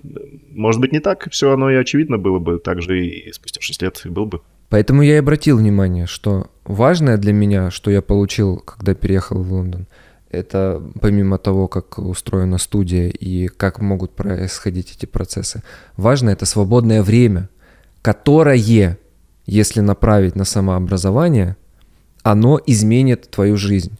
Но если не направлять его на самообразование, почему, по какой причине твое поведение должно будет измениться? Да, люди могут на тебя влиять, но а, а что если это изменение, это будет чисто формальное внешнее изменение? Ну типа нужно вот так действовать, ну окей, буду так действовать, а думаю я по-другому. Так вот, преобразование, которое, которое именно из тебя будет идти, то есть вот эти soft skills, не навязанные, не улыбнуться, потому что нужно сейчас улыбнуться, а именно искренне улыбнуться, искренне относиться к человеку, искренне помогать, искренне реагировать на его вопросы. Вот это преобразование, как мне кажется, происходит только в процессе роста личности. А рост личности без роста, без формирования системы знаний, мне кажется, невозможен. То есть, Я так, по крайней мере, А, вижу. Ты, как я понимаю, немножко э, как-то недооценивал своих способностей или старал, или боялся, что они, может быть, как-то не так недооцененные будут. и, э, или что? Ну, то есть, вот э, ты после пяти лет переходишь в EPC, там, опять же, вот как ты сказал, на уровень э, э, сеньора, а Антоха Рябков переходит на уровень лида, хотя, ну, по факту, там, скорее всего, скиллы у вас э, не сильно отличаются по, там, ну, типа, блин, come on, там уже после сеньора уже вообще никаких границ нету, то есть это при- при- приблизительно все одно и то же, ну, за исключением там уж каких-то деталей. Вот. То есть, э, как так получилось? Э, Ведь ты же... Это потому что ты до этого был на миде, и просто тебя физически не могли лидом взять? Или, или, или ты просто так, может, как-то занизил свои оценки? Или, или так подавался? Это все следствие вот этой истории про soft skills. Если я Ну, То есть это композер, влияет, по сути. и я пришел в студию композить, я сижу и компожу. Ну да. Не трогайте меня и не мешайте. Че вы мне там вопросы какие-то задаете, которые не относятся к работе? По работе, да, конечно, давайте будем общаться по работе. А что не касается, плюс у меня до сих пор плохое знание, точнее не знание, а владение английским языком. До сих пор. Я Не говоришь? не владею. Я могу бегло композно что-то объяснить. Я могу на какую-то бытовую тему в магазине поговорить. Но так, чтобы на любую тему, нет. Я- я- то есть у меня до сих пор присутствует проблема с языком, и как результат это все очень медленно, это все очень ломается. Ну, не, О, не слушай, принципиально. А вот это, а, а есть какие-то программы для таких вот релакантов, эм, чтобы, которые позволяют тебе интегрироваться в среду, там, э, ну вот в Америке, допустим, ты получаешь там ту же самую визу, ты можешь на бесплатные а, курсы того же английского ходить. А, истории, английский и, и все остальное. То есть э, есть такая какая-то история у тебя? Нет? Ну, Может Лондоне, быть, есть, может. но я приехал, я композом занимался. А, меня не лезьте с, английским, вы что? Да. Дайте мне пиксели. Ну да. Да, да, так и Блин, получается. И, и в то время, когда я сижу и работаю над шотом, и скорее не взаимодействую с коллегами именно по той причине, что у меня там свои мысли по поводу шота, по поводу того, что нужно делать дальше. В это время, скорее всего, Антон помогает решать проблему другим композерам, а Антон помогает решить проблему другому департаменту, Антон со всеми общается, а Антон там выйдет с одними пообщается, с другими, то есть другое восприятие у человека. И это восприятие, это позиционирование, ну, что такое человек, как к человеку можно относиться, э, люди бывают разными, ко всем по-разному. Вот это понимание у Антона привело его к лиду.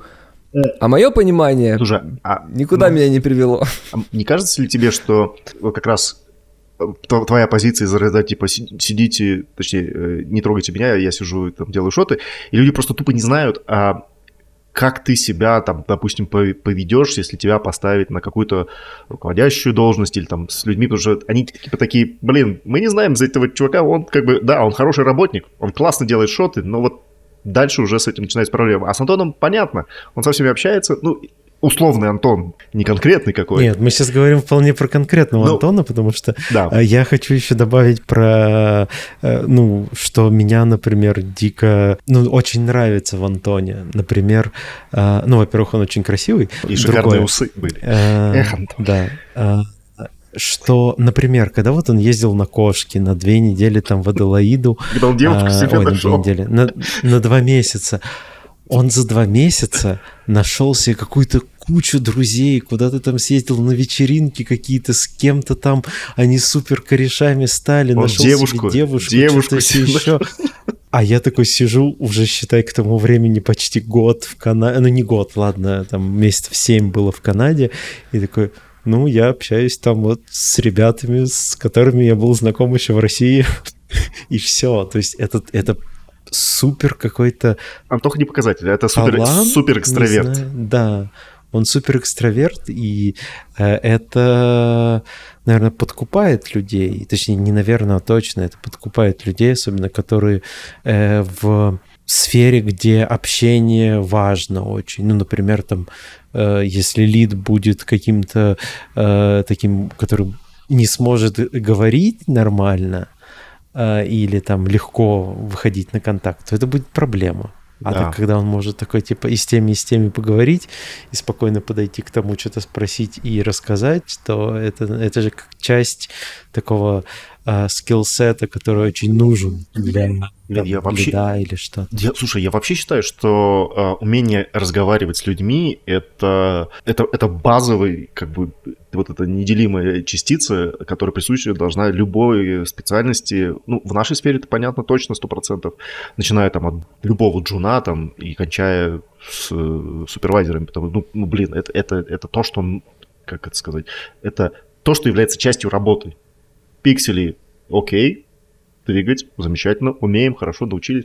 Но просто на первых этапах всегда люди фокусируются именно вот на этапе разобраться в софте, как все работает, там туда-сюда, вот на это время потратить, а на софтские запивают. Ну, то есть э, бывает, что люди, которые уже хорошо говорят, ну, там, в силу там может быть, культурных особенностей каких-то там, или так принято, вот э, у них это прокачано, и они закрывают техническую дыру, и все, и они такие, оп, уже готовые специалисты, погнали. Вот, но это, блин, это большая проблема на самом деле. Вот э, каждый раз э, сталкиваюсь с этим. Может быть, может быть, стоит в этом направлении, Андрюх, двигаться. Может быть и стоит. Я, я же говорю, что когда меняется мировоззрение, когда происходят изменения в системе знаний у человека, то есть то, отталкиваясь от чего ты совершаешь действие, каждый день, каждую секунду выполняя какое-то действие. Вот если это меняется, то жизнь кардинально изменяется в дальнейшем, ну то есть это уже непредсказуемая история. И в моем случае э, я даже не рассматриваю компост как что-то, чем типа я буду до, заниматься до конца жизни.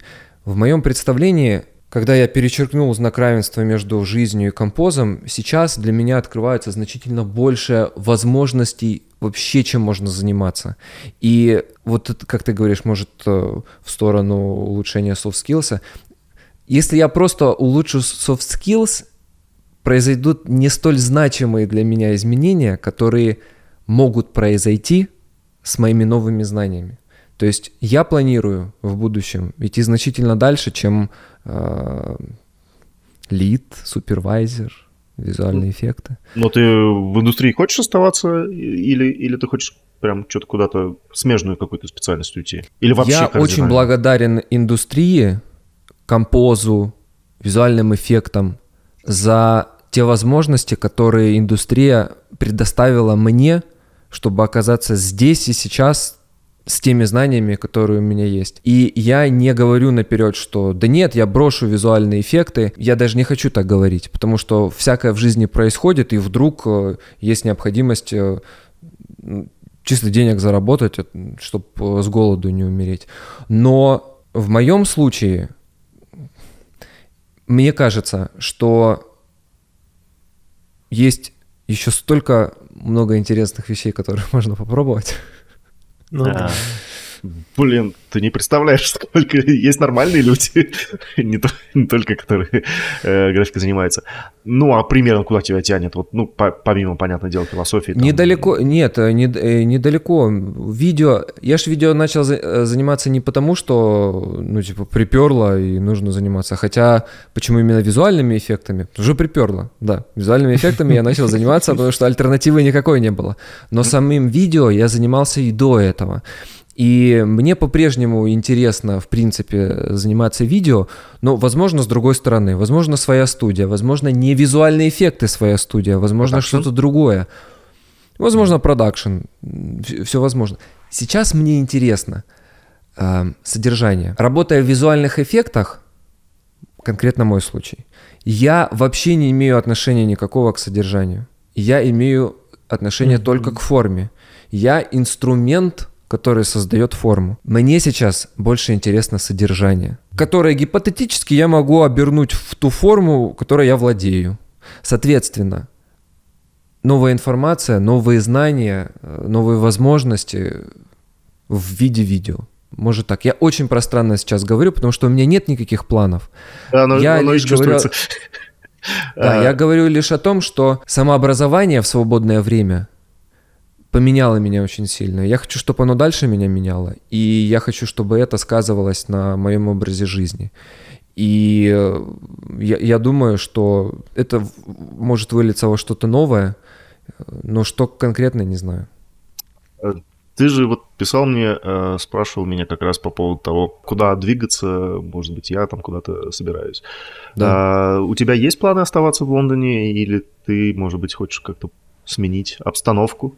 Хотел ли бы ты, ну так, гипотетически из разряда, типа, ну окей, у нас есть э, Влад Соловьев, вот он прям, все, это мое, э, моя чужбинушка теперь... Ну да, он, он фанат Лондона, да, да. типа, прям вообще супер его любит. Yeah. Ну, он из Питера переехал, поэтому, ну, как бы, плюс-минус, наверное, близкая история. Вот у тебя как сложилось впечатление за это время? Типа, ты такой, да, я теперь все, я хочу помереть где-нибудь, чтобы меня под Йор...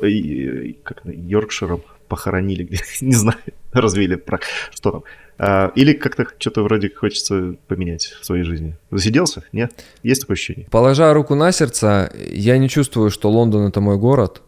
И присутствует очень, очень сильно, я, и по крайней мере я это чувствую, присутствует очень сильная разница в э, культурном бэкграунде. Mm-hmm. Это вот тот момент, когда ты чувствуешь, что ты не понимаешь чужих шуток.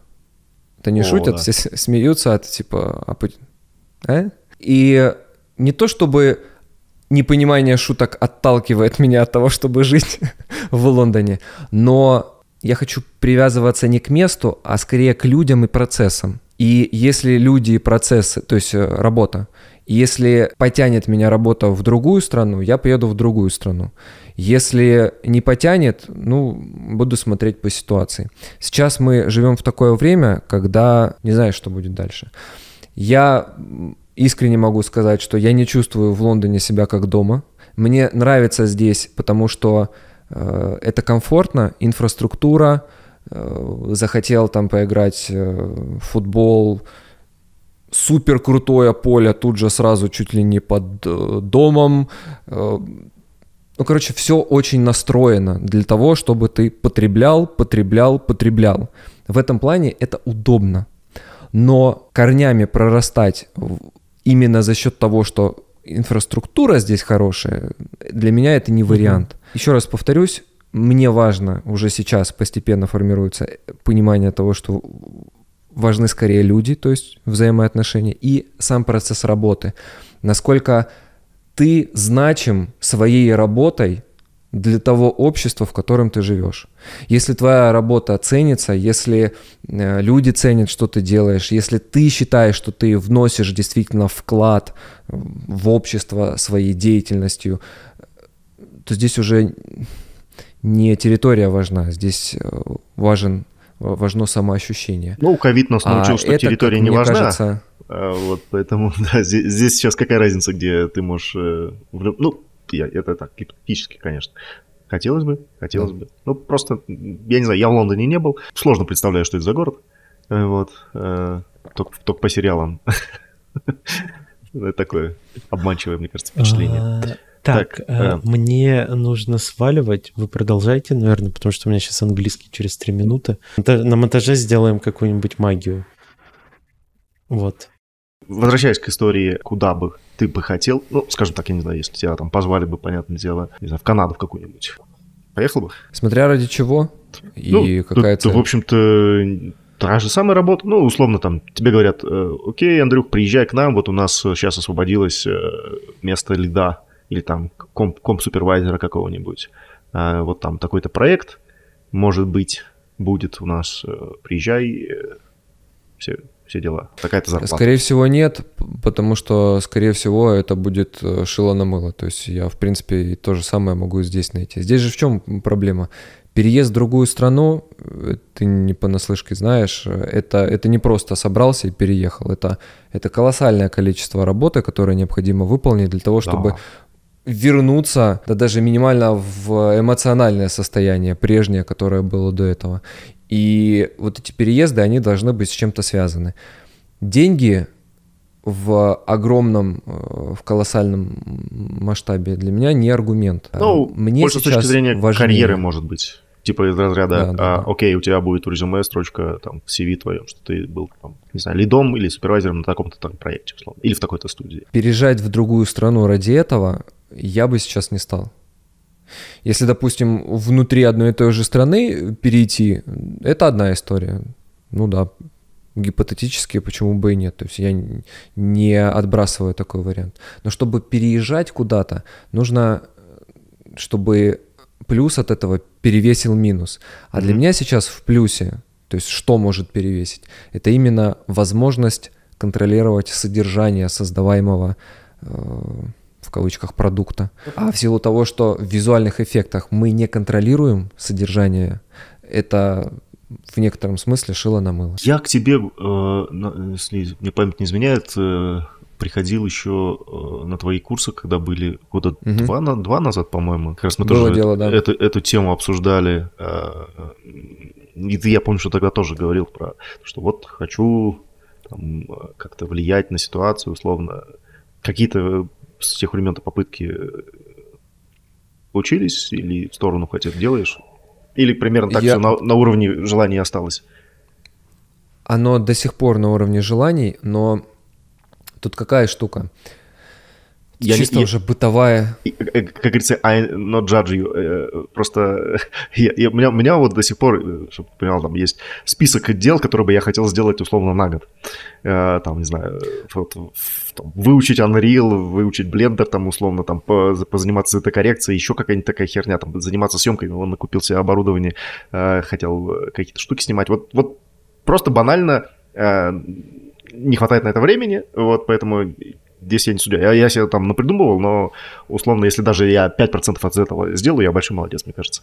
А, вот э, в твоем случае как оно? Я не считаю, что ты меня судишь, я даже не думал об этом. Э, ты на самом деле поднимаешь здесь очень важный бытовой вопрос, который, э, он не пафосно звучит, но с этим вопросом ты напрямую когда остаешься один на один с собой, со своими мыслями, и задаешь себе этот вопрос, типа, что делать дальше, мне кажется, очень много кто сталкивается с этим вопросом. Но вот хочешь ты дальше заниматься чем-то другим, а у тебя не только ты, ну то есть есть люди, которые от тебя зависят.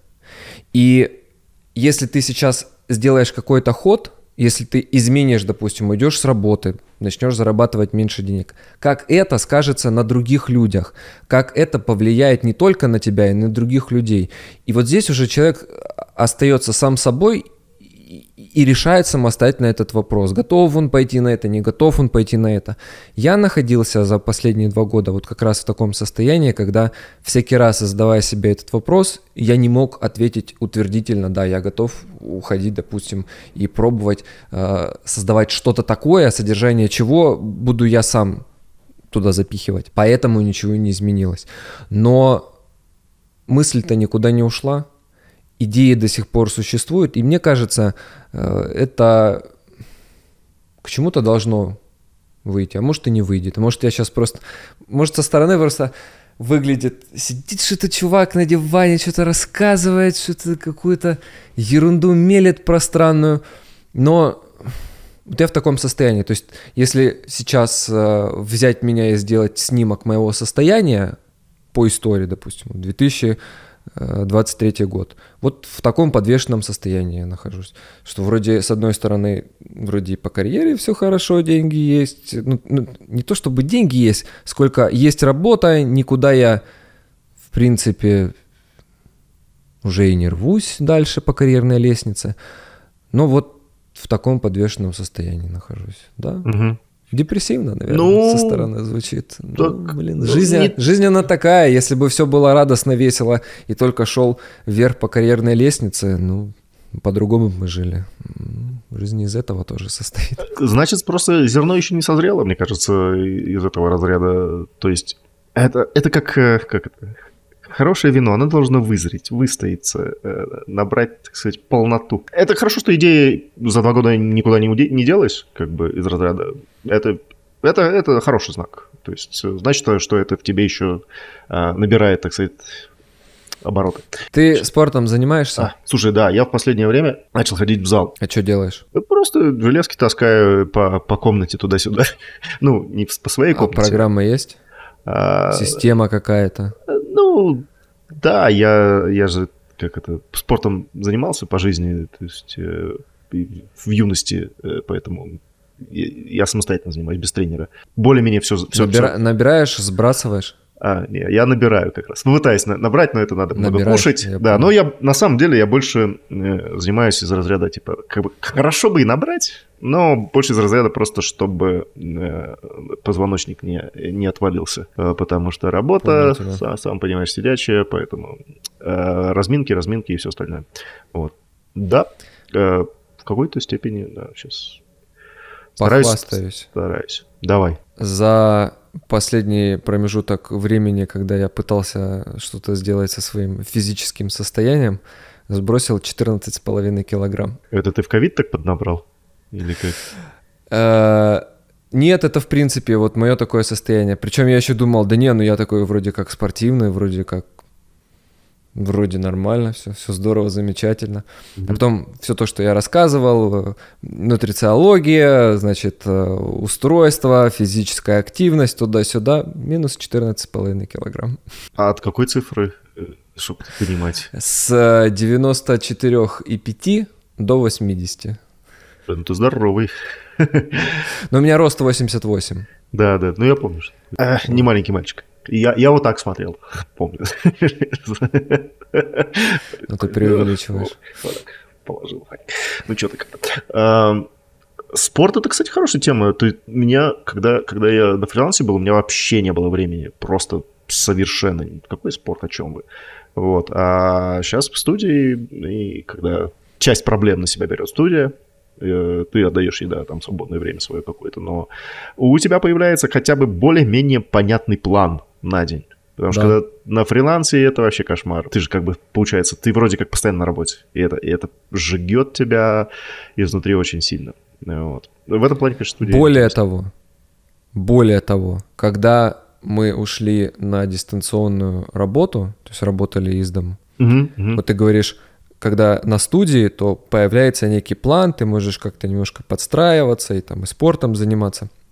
Так когда мы ушли э, в дистанционную работу, еще больше свободы появилось в плане создания своего некого режима, некого э, плана работы над собой в кавычках. Ну, то есть, если раньше ты четко работал с 9 до 6, и вот угу. нужно вот, вот, вот здесь работать, то это может немножко размазаться. И ты уже, допустим, в тренажерный зал можешь днем сходить, не вечером или с утра там. А у вас допускалось, рано-рано? Что, что типа таймлоги можно а вот вести так, по-разному? Вот как? так устроено Э, ну, в частности, в MPC, например, ты можешь выбирать промежутки, когда ты работаешь. Ты можешь а. чуть раньше приходить и раньше уходить, можешь позже приходить, позже уходить. И вот таким вот образом оно устроено, что ты можешь так поработать, что вот если тебе, допустим, удобно в обед пойти поработать, о, в тренажерный зал, сходил, потренировался, то есть ты и не пересекаешься с работой, потому что все обедают, и как бы и работа выполняется. И для меня, например, было значительно удобнее работать дистанционно. Плюс еще накладывается тот факт, что soft skills вообще очень плохо развит. То есть я дома просто работаю, еще появляется возможность сходить в тренажерный зал. А, а когда нас э, вот сейчас уже вернули в офис, ну мы работаем два дня э, дома, три дня в офисе. А, ну гибрид, короче. Чуть, да, чуть, чуть меньше, чуть менее гибкая э, программа, но все равно тоже вот понедельник, пятница э, из дома работаем. Ну, плюс-минус нормально. А вот э, преимущество гибридной системы вообще есть или нет? Э, как по твоему мнению? Ну, Для меня лучше, как я это вижу, угу. из дома работать. Потому что я так продуктивнее работаю, я чуть больше имею контроля над своим графиком, работает чуть-чуть больше. Не сильно прям так, что, знаешь, да, все, сегодня ничего делать не буду. Но, по крайней мере, какие-то сдвиги во времени могу чуть больше поработать, окей, если там какой-то нюанс произошел. С точки зрения компании, мне кажется, им выгоднее, наверное, я, я не знаю, тут нужно цифры считать, по тоже, чтобы мы работали дистанционно, потому что э, не нужно содержать рабочее место, то есть не, ну подожди, пространства равно... можно меньше компам уже подключаетесь, по сути, к своим рабочим. Да, но эти компы, эти компы, они могут стоять где-то ну, в какой-то одной складе, комнате. Да, да. Ну, то есть не принципиально где. Это с одной стороны. Хотя тут же с другой стороны а, компания может сказать следующее. Мы заинтересованы в том, чтобы заказчик видел, что вот они люди, вот они работают. Супервайзеры должны директивно работать с артистами, Поэтому все должны быть в одном месте, не нужно размазываться по всему городу. Однозначно сказать не могу. Да и вряд ли, наверное, доступна такая информация кому-то, кроме э, хедов э, всей компании. Что эффективнее, так либо так. Но для меня, как для артиста, и эффективнее, и комфортнее с моими софт-скиллами работать дистанционно. А у тебя это дети есть, семья? Нет. Однажды, однажды, когда у меня спросили, тоже обсуждали тему самообразования, э, изучения разных дисциплин, э, тоже задали этот вопрос, на что я сказал, детей нет. А, ну все понятно. Заведи, заведи. Да. Будет тебе и самообразование, и психология, и все, что хочешь. А я же ну, э, сознательно ушел на фриланс тоже, когда э, родился э, дочка у меня. Э, и первое время это было нормально. Но к третьему году, когда уже там тебя дергают просто по каждому поводу, это уже становилось невыносимо. Поэтому э, для семейных людей а, удаленка вообще не это самое ужасное, что можно придумать.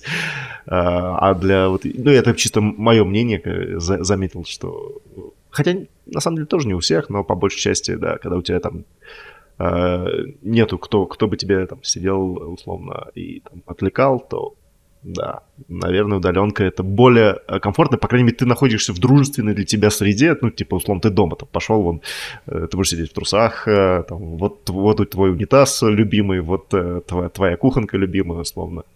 И все как бы достаточно комфортно. Работа, ну, но с другой стороны, блин, ты же постоянно на работе. У тебя нету места, где бы ты такой, типа, ну все, я вот, вот перехожу эту линию, и все, я больше не на работе. Такого уже нету или как? Я слишком много говорил сегодня о самообразовании, поэтому я не буду дальше нудить на эту тему. Но для меня этот вопрос решился именно через э, осознание того, чем я занимаюсь. Я считаю, что такой линии не должно быть. Твоя работа должна быть частью тебя, и неважно, где и чем ты занимаешься, будь то офис, будь то не офис. Я считаю, для меня это нормально, что такой линии не будет, потому что условия жизни бывают разные, может быть что угодно, и нужно изначально готовиться к разным сценариям. И поэтому то, что я не могу перейти и сказать, что вот теперь я не на работе, для меня это не есть проблема. Ну, это, наверное, потому что тебя никогда в 12 часов ночи не писали разряда что-нибудь поправить. Возможно, возможно, да. возможно, ты прав. У вас-то там, я так полагаю, что более-менее четко все, рабочий день закончился, и все деловые переписки, все прекращается, э, либо откладывается до следующего рабочего дня, получается так, да? Так и есть. Могут э, попросить остаться, заранее оговаривается, mm. но чаще всего это все в рамках условно говоря, 9 до 6. Понятно, кто-то может в 10 прийти, кто-то может пораньше прийти, но по большому счету, да, это именно настроенный механизм шестеренки вращаются, материалы закинули, денежку закинули. Результат получили. На выходе картинка. Да, ну, ну вот да, то есть когда это взрослая система, это окей, это э, такая штука работает. А когда максимально неопределенные какие-то рабочие моменты могут быть, э, я имею в виду там тот же самый график, он может быть плавающий. И вот это вот, это тогда сильно мешает, скажем так. То есть разделение скажу так, даже психологически это гораздо удобнее, ну, чисто вот мне. То есть я прихожу в офис, все, у меня там никаких бытовых домашних дел, мне не надо ни о чем думать, я думаю только о работе. Я, в принципе, не могу ни, ни о чем, по сути, там, ну, по большей части думать э, в рабочем помещении. А, и это как-то меня больше настраивает э, на процесс, меньше отвлекаюсь и так далее. А дома ты постоянно там что-то... И я с этим сталкивался, что прям иной раз нужно мне вот от 20 до 20, там, до, до 30 минут, чтобы прям погрузиться в процесс. Если в этот момент меня кто-нибудь там прервет, то мне опять надо 30 минут, чтобы как бы, ну, войти в рабочий ритм. И это, конечно, такое э, отвлекающее. Слушай, а, ну, то есть получается, что у вас и во Story, и в MPC была вот как удаленка, и потом еще гибридная система в итоге? Или как-то вернули вас? А, я еще находясь во Frame Story, э, мы вернулись полностью на пятидневку. Угу. Я перешел в MPC, и там была, по-моему, уже сразу введена гибридная. Угу, угу. Или, или дистанционная, уже точно не помню. Короче, находясь во Frame Story, я уже вернулся к оригинальному, а перейдя в MPC, опять появился вот этот элемент удаленки. И сейчас до сих пор у нас э, два дня мы работаем дистанционно. Я очень хочу, чтобы и дальше так было, но чувствую, что, скорее всего, и это тоже заберут. Потому что когда аргументировали, почему они возвращают несколько дней э, в офис, да, все-таки мы полностью дистанционно работали, а, там какие-то такие аргументы были, которые конкретно для меня не являются аргументами. Ну, видимо, им важнее. И со временем, и это тоже от нас заберут. Понятно. Ну, может быть, не думал пойти на фриланс? Ты же можешь? Или, а, или ты... Нет, ты сейчас Я можешь. мог бы, я мог бы, но у меня... Э, да, я и сейчас могу, потому что у меня Шайлар. Да-да-да. Э, время свободное потеряется. Я сейчас только свободным временем и живу. Да, это тоже. Но, с другой стороны, ты же можешь поднять косты, и ты должен будешь поднять, и тогда у тебя, возможно, появится больше свободного времени, Э, Возможно. Тебе надо будет меньше работать. А вообще, в принципе, вот во фреймсторе практика там удаленки такое вот э, фрилансеровская практикуется или в MPC? Потому что я Точно знаю. знаю, что на рекламе были такие ребята, которые дистанционно работали. В Именно в как фрилансеры? фильме, да, ага. в рекламе. Ага, ага. В фильмах, если не ошибаюсь, нет во FrameStory. В MPC ничего тебе не могу сказать, потому что 100% не знаю. Вроде как есть кто-то работает э, как э, фрилансер, но при этом он вроде как на территории Великобритании находится. Поэтому... А, угу, угу. Ну вот насколько На, я насколько слышал... Насколько это фрилансер? Э, скорее всего, это какой-то типа аутсорсера, по большей части, который, может быть, где-то удаленно сидит. И... Или микрокоманды могут быть. Такое часто тоже э, бывает. Ну, то есть не вариант, э, типа, в кино попасть, работая, не знаю, там, сидя, сидя где-нибудь в Европе, в Азии.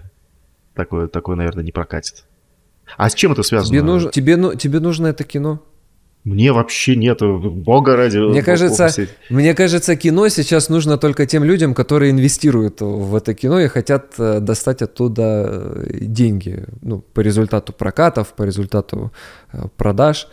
А, а так, один раз посмотрели и, и все, и забыли. Сейчас такое кино выходит, что... Я говорю, в кино уже сколько там, ну, больше трех лет, наверное, я прям по-хорошему, я какие-то фильмы делал, конечно же, э, за это время, но это были там совсем разовые проекты и очень короткие обычно. То есть я уже давно работаю чисто в рекламе. Вот. Э, и мне, по моему темпоритму, как я говорил всегда, мне это гораздо ближе, потому что проекты коротенькие, задачи э, каждый раз интересные, то есть нет такого, что там с, с, пилишь три месяца шот, такого не бывает. Вот, а, а я не могу, меня это так демотивирует. Я, я, я неделю шот делаю, меня хочу уже застрелиться. не, кино нет. А слушай, а ты вот в рекламе, у Framestore же и MPC огроменное отделение рекламное, да, и MPC, они же и... Я не помню, правда, в Лондоне они находятся или в Канаде, или как у вас вообще это разделяется. Но NPC же брали, а, господи, не вес, а что они там брали за ролик-то, где с танцующими людьми и падающими льдинами. Это же NPC, по-моему, делали. Это, по-моему, реклама Луи Виттона. Ну, я, честно а, говоря, не, не помню, кто делал. Я сейчас не вспомню, чего, чего рекламировали. Я помню, что там классная была история. Там, типа, чуваки танцуют, значит, э, по какому-то европейскому, там, может, по Лондону даже. Значит, и падают такие здоровенные льдины, и на улице разлетаются. Не видел? Ну, Я сам ролик э, полностью не видел, видел отдельные фрагменты, если я правильно понимаю, о чем ты говоришь. Но ты, ты ж пойми одну вещь.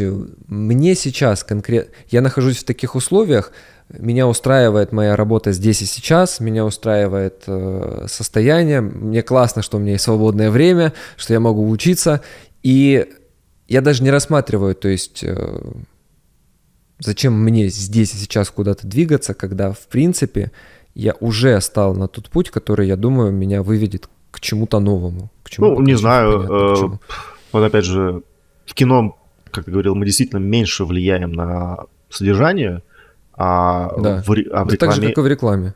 Не, в рекламе гораздо да больше. так же. Ну, так гораздо же. больше. Ну, Сдержать... нет, понятно, что, понятно, что у тебя есть э, скажем так, ограничения, связанные с режиссерской задумкой и продуктом, но зачастую э, как бы именно а, на художественную часть ты влияешь гораздо больше. Да, я понимаю, о чем ты говоришь. А художественный аспект может быть изменен в силу э, короткого плеча, то есть ты тут же сразу с режиссером поговорил. Угу. Все. Да, я не про это. Про, про содержание, когда я говорю, я имею в виду смыслы, которые закладываются в материал. То есть вот ты посмотрел, ответь на вопросы, зачем ты это посмотрел. Вот то, зачем ты это смотришь, и как результат, что там внутри находится. Вот об этом содержании я говорю. То есть для меня, например... Про сценарно-режиссерскую какую-то историю. Даже, даже не сценарно-режиссерскую работу, а как стержень. Вот э, фильм художественный, он может быть развлекательным, он может доносить какую-то глубокую идею. Вот я про идею. То есть, mm-hmm. если бы гипотетически я бы работал где-то сейчас э, также композером, и я создавал какие-то обучающие материалы для школ, то есть научные материалы, научно-документальные, которые не просто положат на полку один раз, ну не знаю, один раз по посмотрят, положат на полку и все, к этому больше не будут возвращаться. А если этот материал будет использован для того, чтобы э, дети обучались, для того, чтобы э, образование на основе этих материалов, вот для меня бы в таких условиях я бы себя, ну, это для меня был бы очень сильный мотивационный буст, что моя деятельность, она не просто кому-то там денежку принесла, а она имеет некое влияние на общество. Чувак. С положительной точки зрения. Твои э, туторы с э, YouTube канала их до сих пор смотрят. В, джуны там и так далее, все, все, все, кто так или иначе разговаривает на русском языке и хочет изучать нюк, как минимум твои э, там ролики там, четырехлетней, пятилетней давности, сколько там, когда я уж не помню, ты писал. Вполне себе актуальные и смотрибельные, так что это то вот, о чем ты говоришь. Вот, вот ты повлиял на, на какую-то пласт общества, условно говоря. Я сейчас очень нудить буду. Я прошу прощения сразу Брюз... заранее, но Брюзга. просто это, это, это вещь, которая, она именно пропитана, она во мне. Я этим живу. Смотри, в чем прикол. Я предоставил обучающий материал, который готовит композеров, и эти композеры, так же, как и я, создают видеоматериал, который кому-то зарабатывает деньги. Все, точка. То есть да, я вроде помог кому-то научить, э, на, научил кого-то, как тыкать кнопку. Угу. Но тыкание этой кнопки этого человека не приводит к изменению общества в том масштабе, в котором я себе напрогнозировал. То есть... А. если, если бы я, допустим, смотри, если бы я участвовал в проекте, допустим, э, мы создавали материал исторический, допустим, как, как жил жилось в Риме. И мы там композили этих римлян, и вот такой образ жизни у них был. И потом вот этот ролик в школах показывался, когда изучали бы римский период. Mm-hmm. Вот о чем я говорю. Вот этот материал помогает человеку познать его историю, историю человечества. Вот о чем. То, что формирует личность, то, что преобразовывает общество. А так получается, я, да, я создал материалы, которые помогают другим людям так же, как и я – по сути, не преобразовывать общество, а по сути просто кому-то помогать зарабатывать деньги. Но это может как-то странно звучит, и типа... Я, нет, я, я, то, я, я, я помню, думаю. мы с тобой этот вопрос, опять же, на твоих этих стримах поднимали. И, я понял твою идею, что ты хочешь, э, если разрабатывать контент, то который полезен будет обществу, скажем так. Да. А, я не мог так емко объяснить одной фразой. Мне нужно было руками махать. Ну, понятно. Эпитеты разные. Ну, я как-то попытался это сдать. Но, с другой стороны, ведь э, любая э, деятельность, связанная с э, производством контента, будь то э, развлекательный контент или образовательный, э, это же все равно как бы, ну, влияет на общество в культурном плане, в любом случае. Что-то просто чуть меньше, что-то чуть больше, и сложно понять, где вот этот масштаб соизмеримый. То есть, э, условно, там, если твой обучающий ролик в интернете посмотрит там миллион человек, да, э, это одна история, а или там 2 миллиона человек, 3, 5, 10, неважно. Или там твой ролик будет смотреть условно школьники на занятиях в течение там 5, 6 или 10 лет. Вот. Ну и посмотрят плюс-минус примерно тот же самый миллион. А, вот как оценить, что вот это типа хорошо, э, потому что принесло как бы пользу, но примерно плюс-минус там миллион человек посмотрел. И вот этот ролик твой тоже посмотрело, условно, там миллион. Вот как оценить вклад этого и этого? И вот для меня, честно, честно говоря, это большая такая загадка, скажем так. Непонятно. Я с тобой соглашусь, конечно. И тот же фильм э, художественный, который потом будет положен на полку и забыт, он тоже влияет на людей. Он э, преобразовывает в определенный промежуток времени их эмоциональное состояние. Угу. Но я ситуацию оцениваю вот так. У нас есть сейчас общество мировое. Оно находится в определенном состоянии. Хотите узнать состояние общества, почитайте новости. Ставится вопрос, вот что сейчас в приоритете? Развлекать людей художественными фильмами или работать над тем, чтобы общество в процессе преобразований изменялось в лучшую сторону. Я понимаю, художественные фильмы это хорошо, люди э, есть люди нравятся им, которые, которые жизни тратят на это, ну не тратят, наверное, грубо я сказал, ну а, то есть есть люди, которые живут художественными фильмами. Это сейчас не претензия, никакая, ничего. Но конкретно, если касаться меня, то я вижу, вот если на что класть свою жизнь. Вот в этом направлении. Стремиться влиять в лучшую сторону на преобразование через образования людей, как я это вижу. Ну, опять-таки, а ты, слушай, это, наверное, а ты... слащаво звучит, ну, не, ну я об этом думаю. Вот Смотри, э, здесь, э, я не знаю, а может быть, в, в Англии такая же какая-нибудь история есть. Короче, в Армении есть такая штука, как, э, по-моему, эти центры Тум, ТМО называются, или ТУМО, ТУМО, как это правильно, я сейчас не скажу точно. Ну, условно, это такие современные образовательные центры, которые спонсируют меценаты. Ну, это армяне, которые там, уехали когда-то, заработали денег и теперь пытаются э, воспитывать молодежь. Они строят здесь образовательные центры офигительные, просто э, такие прям современные, с современными подходами. Э, вот там ребята из Outline, допустим, в Ереване, они там компьютерную графику преподавали э, для детишек, ну там для подростков, э, типа, по-моему, там до 15 лет. Я могу соврать, но не суть. Вот. И они очень открыты как раз вот из разряда э, приходите, давайте там что-то делать, коллаборировать и так далее. Э, мне кажется, это вот то, что примерно ты, наверное, хочешь. Э, есть ли какие-то такие штуки, может быть, в, в Лондоне, в Англии, где ты такой приходишь, можешь там вот, опять же, хочу выплеснуть себя вот в, в образовательный какой-то проект крутой. И есть ли такое что-то для молодежи ну, для подростков, я имею в виду. Ты знаешь, возможно, есть. Э, я этим не интересовался. Просто хочу еще раз подчеркнуть, что у меня есть определенное свободное время, которое я могу тратить на определенные ну, на определенную деятельность. К сожалению, все сразу охватить э, невозможно. Вот ты сейчас, например, сказал, я об этом, допустим, и не думал, а возможно, действительно. Я в свое время однажды э, полез посмотреть, может, есть какие-то студии, которые целенаправленно занимаются именно э, обучающими материалами, там, может, медицинскими какими-то материалами, то есть, что там, визуализация всех этих Visual штук, science, как там... типа того. Ну да, типа того. Вот. Но не нашел, чтобы именно студия этим занималась. Бывают такие ситуации, когда в студию прилетает проект на эту тему, но сама по mm-hmm. себе студия, она не специализируется на какой-то тематике, она просто визуальные эффекты делает. Э, та же самая история и э, с Ну, я знаю одну, То есть, одну такую студию, которая, да. даже две, две, которые конкретно специализируются именно на а, молеку... ну, вот на достоверной точной визуализации. Э, Visual Science, по-моему, они называются, или Visual Science, по-моему, да, как-то так. Я не нашел в Лондоне такой, такой истории, поэтому... В Лондоне, может, не знаю, ну, не знаю.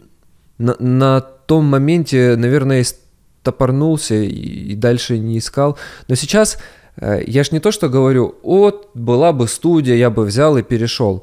Я скорее, отвечая на вопрос, э, то есть совершил бы ли я какой-то поступок, то есть перешел бы я в другую студию или не перешел бы в другую студию в определенных условиях, я говорю, что для меня важно содержание, а вот это содержание я, ну, я не вижу, что кто-то это делал, поэтому я не вижу себя переходящим в другую студию, в другую страну. Угу. Вот, вот а, на, на что я, а, по сути, отвечал. А так-то, ну, мне кажется, что можно, в принципе, попробовать и самостоятельно такую студию сделать. Ну, так, гипотетически. Вполне, вполне. Ну, вот. Э, нужно найти опять, кому ты будешь это все продавать, чтобы с голода не сдохнуть. А, а, а вот здесь... Вполне себе. Да, вот здесь нужно смотреть за современными тенденциями. Ну, возможно, это уже не сколько современное.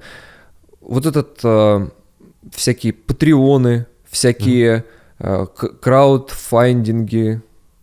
Это ж, мне кажется, прям вообще кайф для таких штук. Да, да, но, опять же, это нужно прям, мне кажется, долго и муторно заниматься созданием комьюнити, которое потом тебя будет, собственно, поддерживать. Это же нельзя так просто с бухты барахта. Типа, а, вот теперь я занимаюсь, все, погнали платить. Нет? Да? Что? Нет, э, скорее всего, так и есть. Просто э, я ж не знаю, как оно все устроено. Но если что-то и делать, то, скажем так, вот в такую историю я готов ворваться. Mm.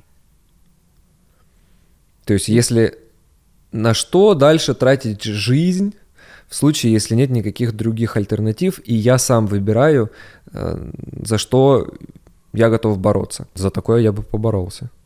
Потому что я просто альтернативы не вижу. А чем еще мне можно заниматься? Так, чтобы, как я это вижу, приносить пользу обществу. Это, это, это вопрос, Высоко, на который ты, слова, конечно. ты должен ответить на этот вопрос. я, я могу только подкинуть говна на вентиляторы и как-то попытаться развить тему. А, В общем-то, это все, наверное, тебя... Не знаю, э, вот опять же, касаясь э, вопроса, что, кого, куда, Конечно. Mm-hmm. Как, как сказал один мой знакомый, ну, я ж не до конца жизни буду пиксели по, экран, по экрану двигать. Хотя, с другой стороны, я почему бы и нет. Не вижу ничего в этом плохого и предосудить. То же самое. Ну, типа, То работа, окей, окей, все дела. Почему, почему это является какой-то Зап... Если жизнь выворачивает, что вот только так, почему бы и нет? Наоборот. Так-то, по большому счету, вообще любую профессию можно э, вот под такое утверждение подогнать. Вообще любую профессию. Слушай, ну... Типа, э... да я ж не буду до конца жизни вот этой историей заниматься. А в чем разница между работой? Если работа оплачивается, значит, она востребована. Если она востребована, значит, кому-то э, надо.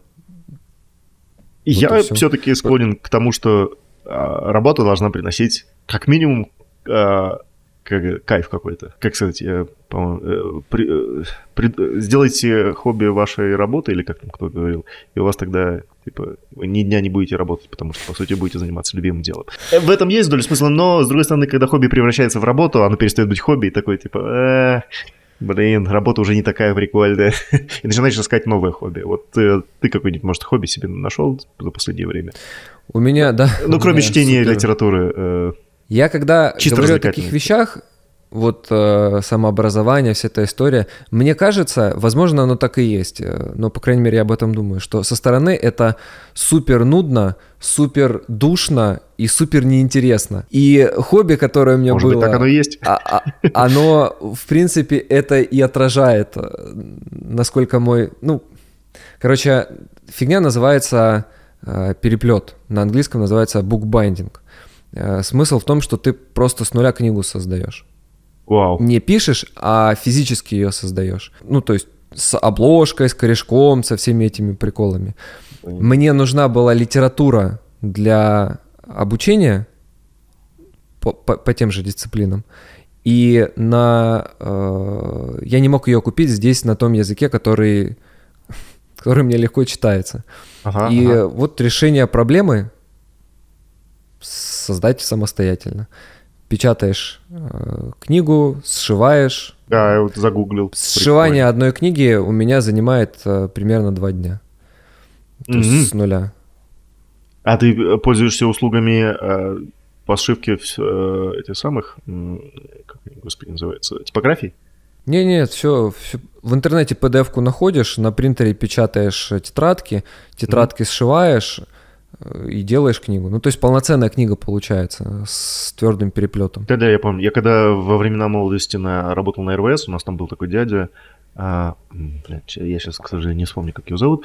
Ну, типа арт-директор был. И вот он мне тогда показывал свои тоже, а, вот что-то типа такого он занимался. У него там были, значит, э, свитки еще, и вот, собственно, э, именно книга. Тогда он мне э, объяснил разницу как раз, что есть вот такое оформление и такое оформление. И тоже показывал вот эти свои подшитые истории. Такой, блин, ну как круто. Это какой-то год 2008, наверное, был. Ну, это меня накрыло тогда, э, где-то, ну, типа, год назад. Накрыло, я прям вот так делал, делал, делал, а потом отлегло. Сейчас больше времени на это похудение уходит, на спорт, на чтение, Поэтому как такового хобби, ну, сейчас уже не могу сказать. Интересно разное пробовать. И вот когда что-то такое нащупываешь, что до этого даже не думал, что и таким можно заниматься. Ну, как, к примеру, этот букбайндинг. Откуда он вообще появился в моей жизни? Ну, прикольно было посидеть, там ниточками посшивать, посклеивать все это. Понятно. А спорт у тебя сейчас какой? Что делаешь? Э, в чем твой секрет? Если говорить о похудении, то я худел э, чисто на ходьбе. То есть вместо а. кардио, как, как же говорят, надо бегать, там угу. прям все. Суть в количестве потребляемой еды и количестве затраченной энергии. А тратить энергию можно достаточно длительный промежуток времени, если ты просто ходишь. Пульс 100 а ты и ч- ходишь. Чем? Часиками считаешь? Да. Ну, у меня трекер и... Э, Что, Вуш? Э, Apple Watch. Нет, Fitbit. А, Fitbit. Да, Понял. да, да. Вуп. А, Вуп. Я так по по почитал, там же еще подписка нужна. Да, да, да, да. что-то много хотят, поэтому Но они типа достаточно считаются самые лучшие, по-моему. По, ну... У них свой, насколько я понял, свой алгоритм просчета того, в каком ты сейчас состоянии находишься, и на да. основе этого ты можешь делать выводы, как тебе тренироваться. Вот угу. мне эта информация избыточная, мне нужно было количество шагов, количество калорий, собственно, Fitbit все это мне дал, поэтому ходьба, ходьба, ходьба, ходьба. А сейчас, поскольку я до 80 дошел и уже дальше не хочу опускаться, так же, как и ты, в качалочку три раза в неделю. Ого. Э, когда Класс. на работу хожу 40 минут в одну сторону, 40 минут обратно, хожу пешком. Э, и пятница вечером футбол. Так, чтобы, знаешь, пульс 180, чтобы язык на плечи. А футбол, в смысле, прям на районе у себя играешь или с пацанами с работы? Да, да, да. Нет, э, ну, э, с работы мы играли, но достаточно трудно получается подобрать команду. Ага. Опять-таки, про инфраструктуру в Лондоне. Есть приложение, заходишь в него, выбираешь ближайшее поле к тебе, тыкаешь, смотришь, есть ли матчи, записываешься на матч, приходишь и просто играешь. Оу, вот это круто, блин. Ну, не, ну я знаю, что в Лондоне там... там много куль... очень удобных вещей. Культура да. футбола, там прям а, эти самые клетки, сетки стоят а, в, чуть ли не в каждом дворе. А, в Питере, кстати, похожая история, там много в центре города, ну вот там на Невском, в этих дворах, там есть прям тоже, ну они все для местных жителей, тоже прям а, закрытые сеточки, вполне себе классно, это еще там, когда я в универе учился, они уже были. Сейчас не знаю, правда, ну, наверное, тоже есть. Э, блин, ну это, слушай, это круто. Это круто. И типа просто приходишь с рандомными, э, с рандомными чуваками, э, гоняешь мяч. Или как? Да, ребята рандомные. Э, там, получается, есть организатор, который создает эту Матч. встречу. То есть, ага. И да, да, типа того. Конечно, это денег стоит, потому что и само поле, оно вроде как поддерживается, и, и доступ к этому. Ну, короче, что, Каких денег такое? это стоит? Не, не, ну, примерно хотя бы. По-разному. Ну, вот, э, допустим, я хожу 6 фунтов стоит. Вот если сколько uh-huh. это... конвертируете в ту валюту, Которую хотите, где вы да. сейчас находитесь. Час игры на 3G pitch. То есть там специальная поверхность, а может 4G, нет, 3G, по-моему. Это такая типа синтетическая трава и очень много э, крошки резиновой. Угу. Очень, очень мягко, очень круто, прям, прям кайф. Вот по сравнению с детством, когда ты просто по голой земле бегаешь, это вообще ни с чем не сравнится. А у тебя экипы прям бутсы, там все дела? Да, да.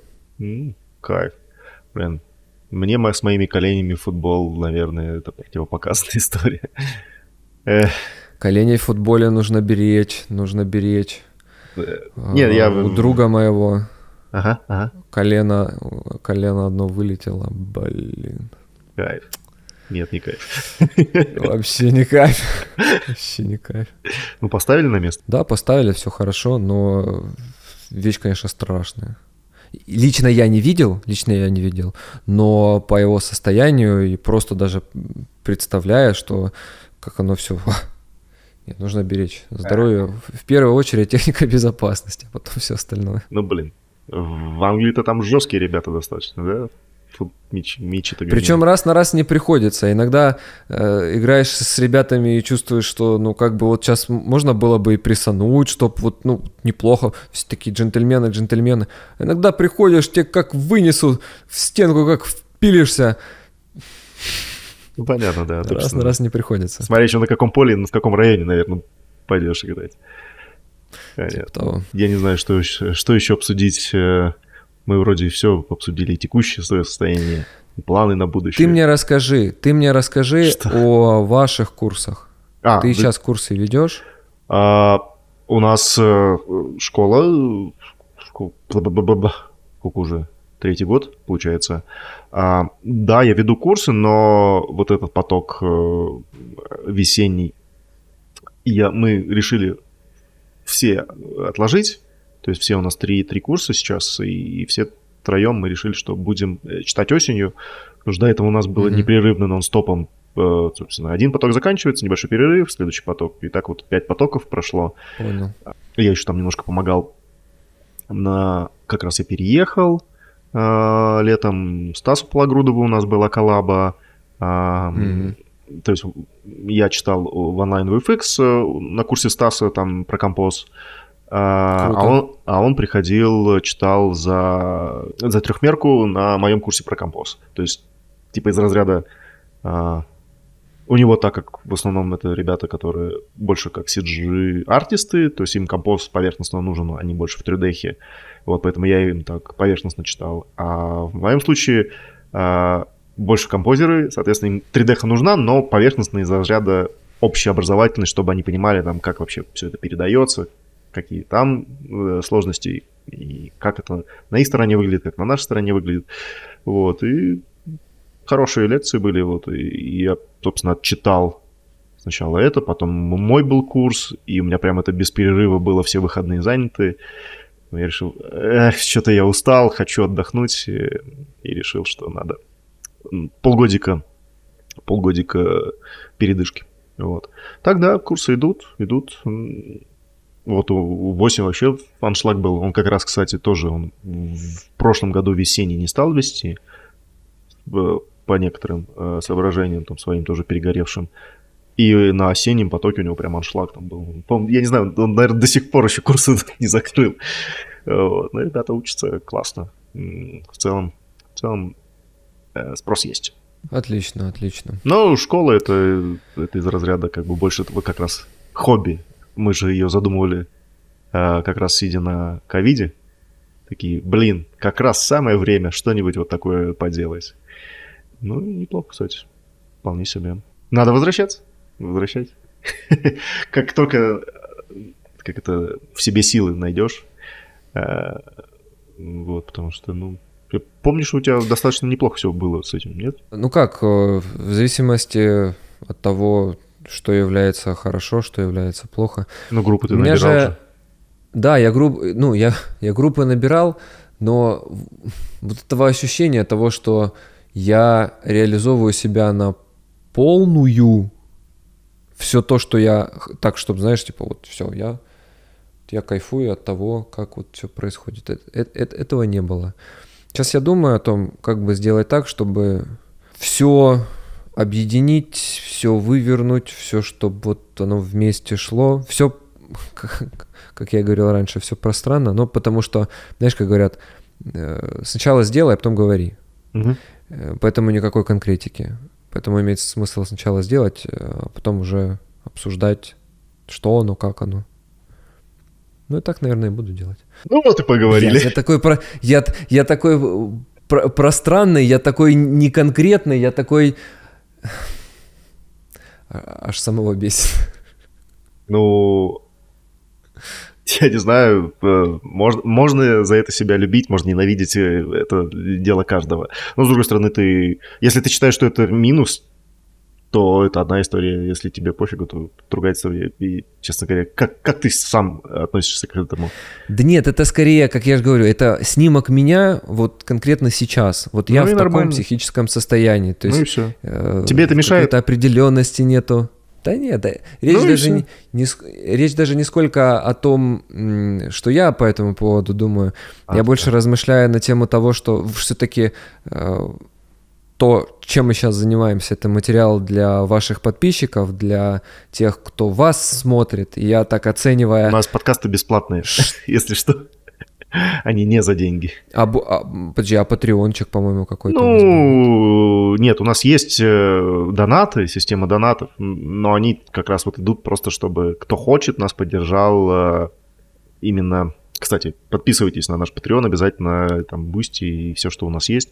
А, эти деньги идут на монтаж роликов, потому что, ну, чтобы не, не мы их монтируем. Все, мы не, с этим никак не зарабатываем, не монетизируем. Это больше из разряда вот так вот э, некий наш, как ты говоришь, вклад в развитие общества в нужном, в правильном русле.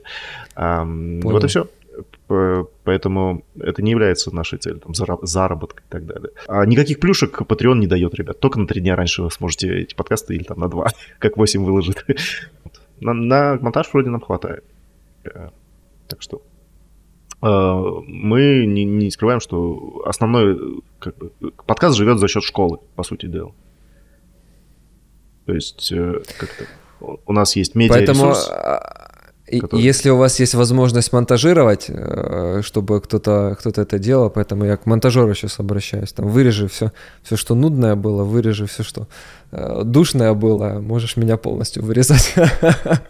Значит, здравствуйте, и все, и конец. Ну, До хорошо пообщались. Самый короткий подкаст в мире.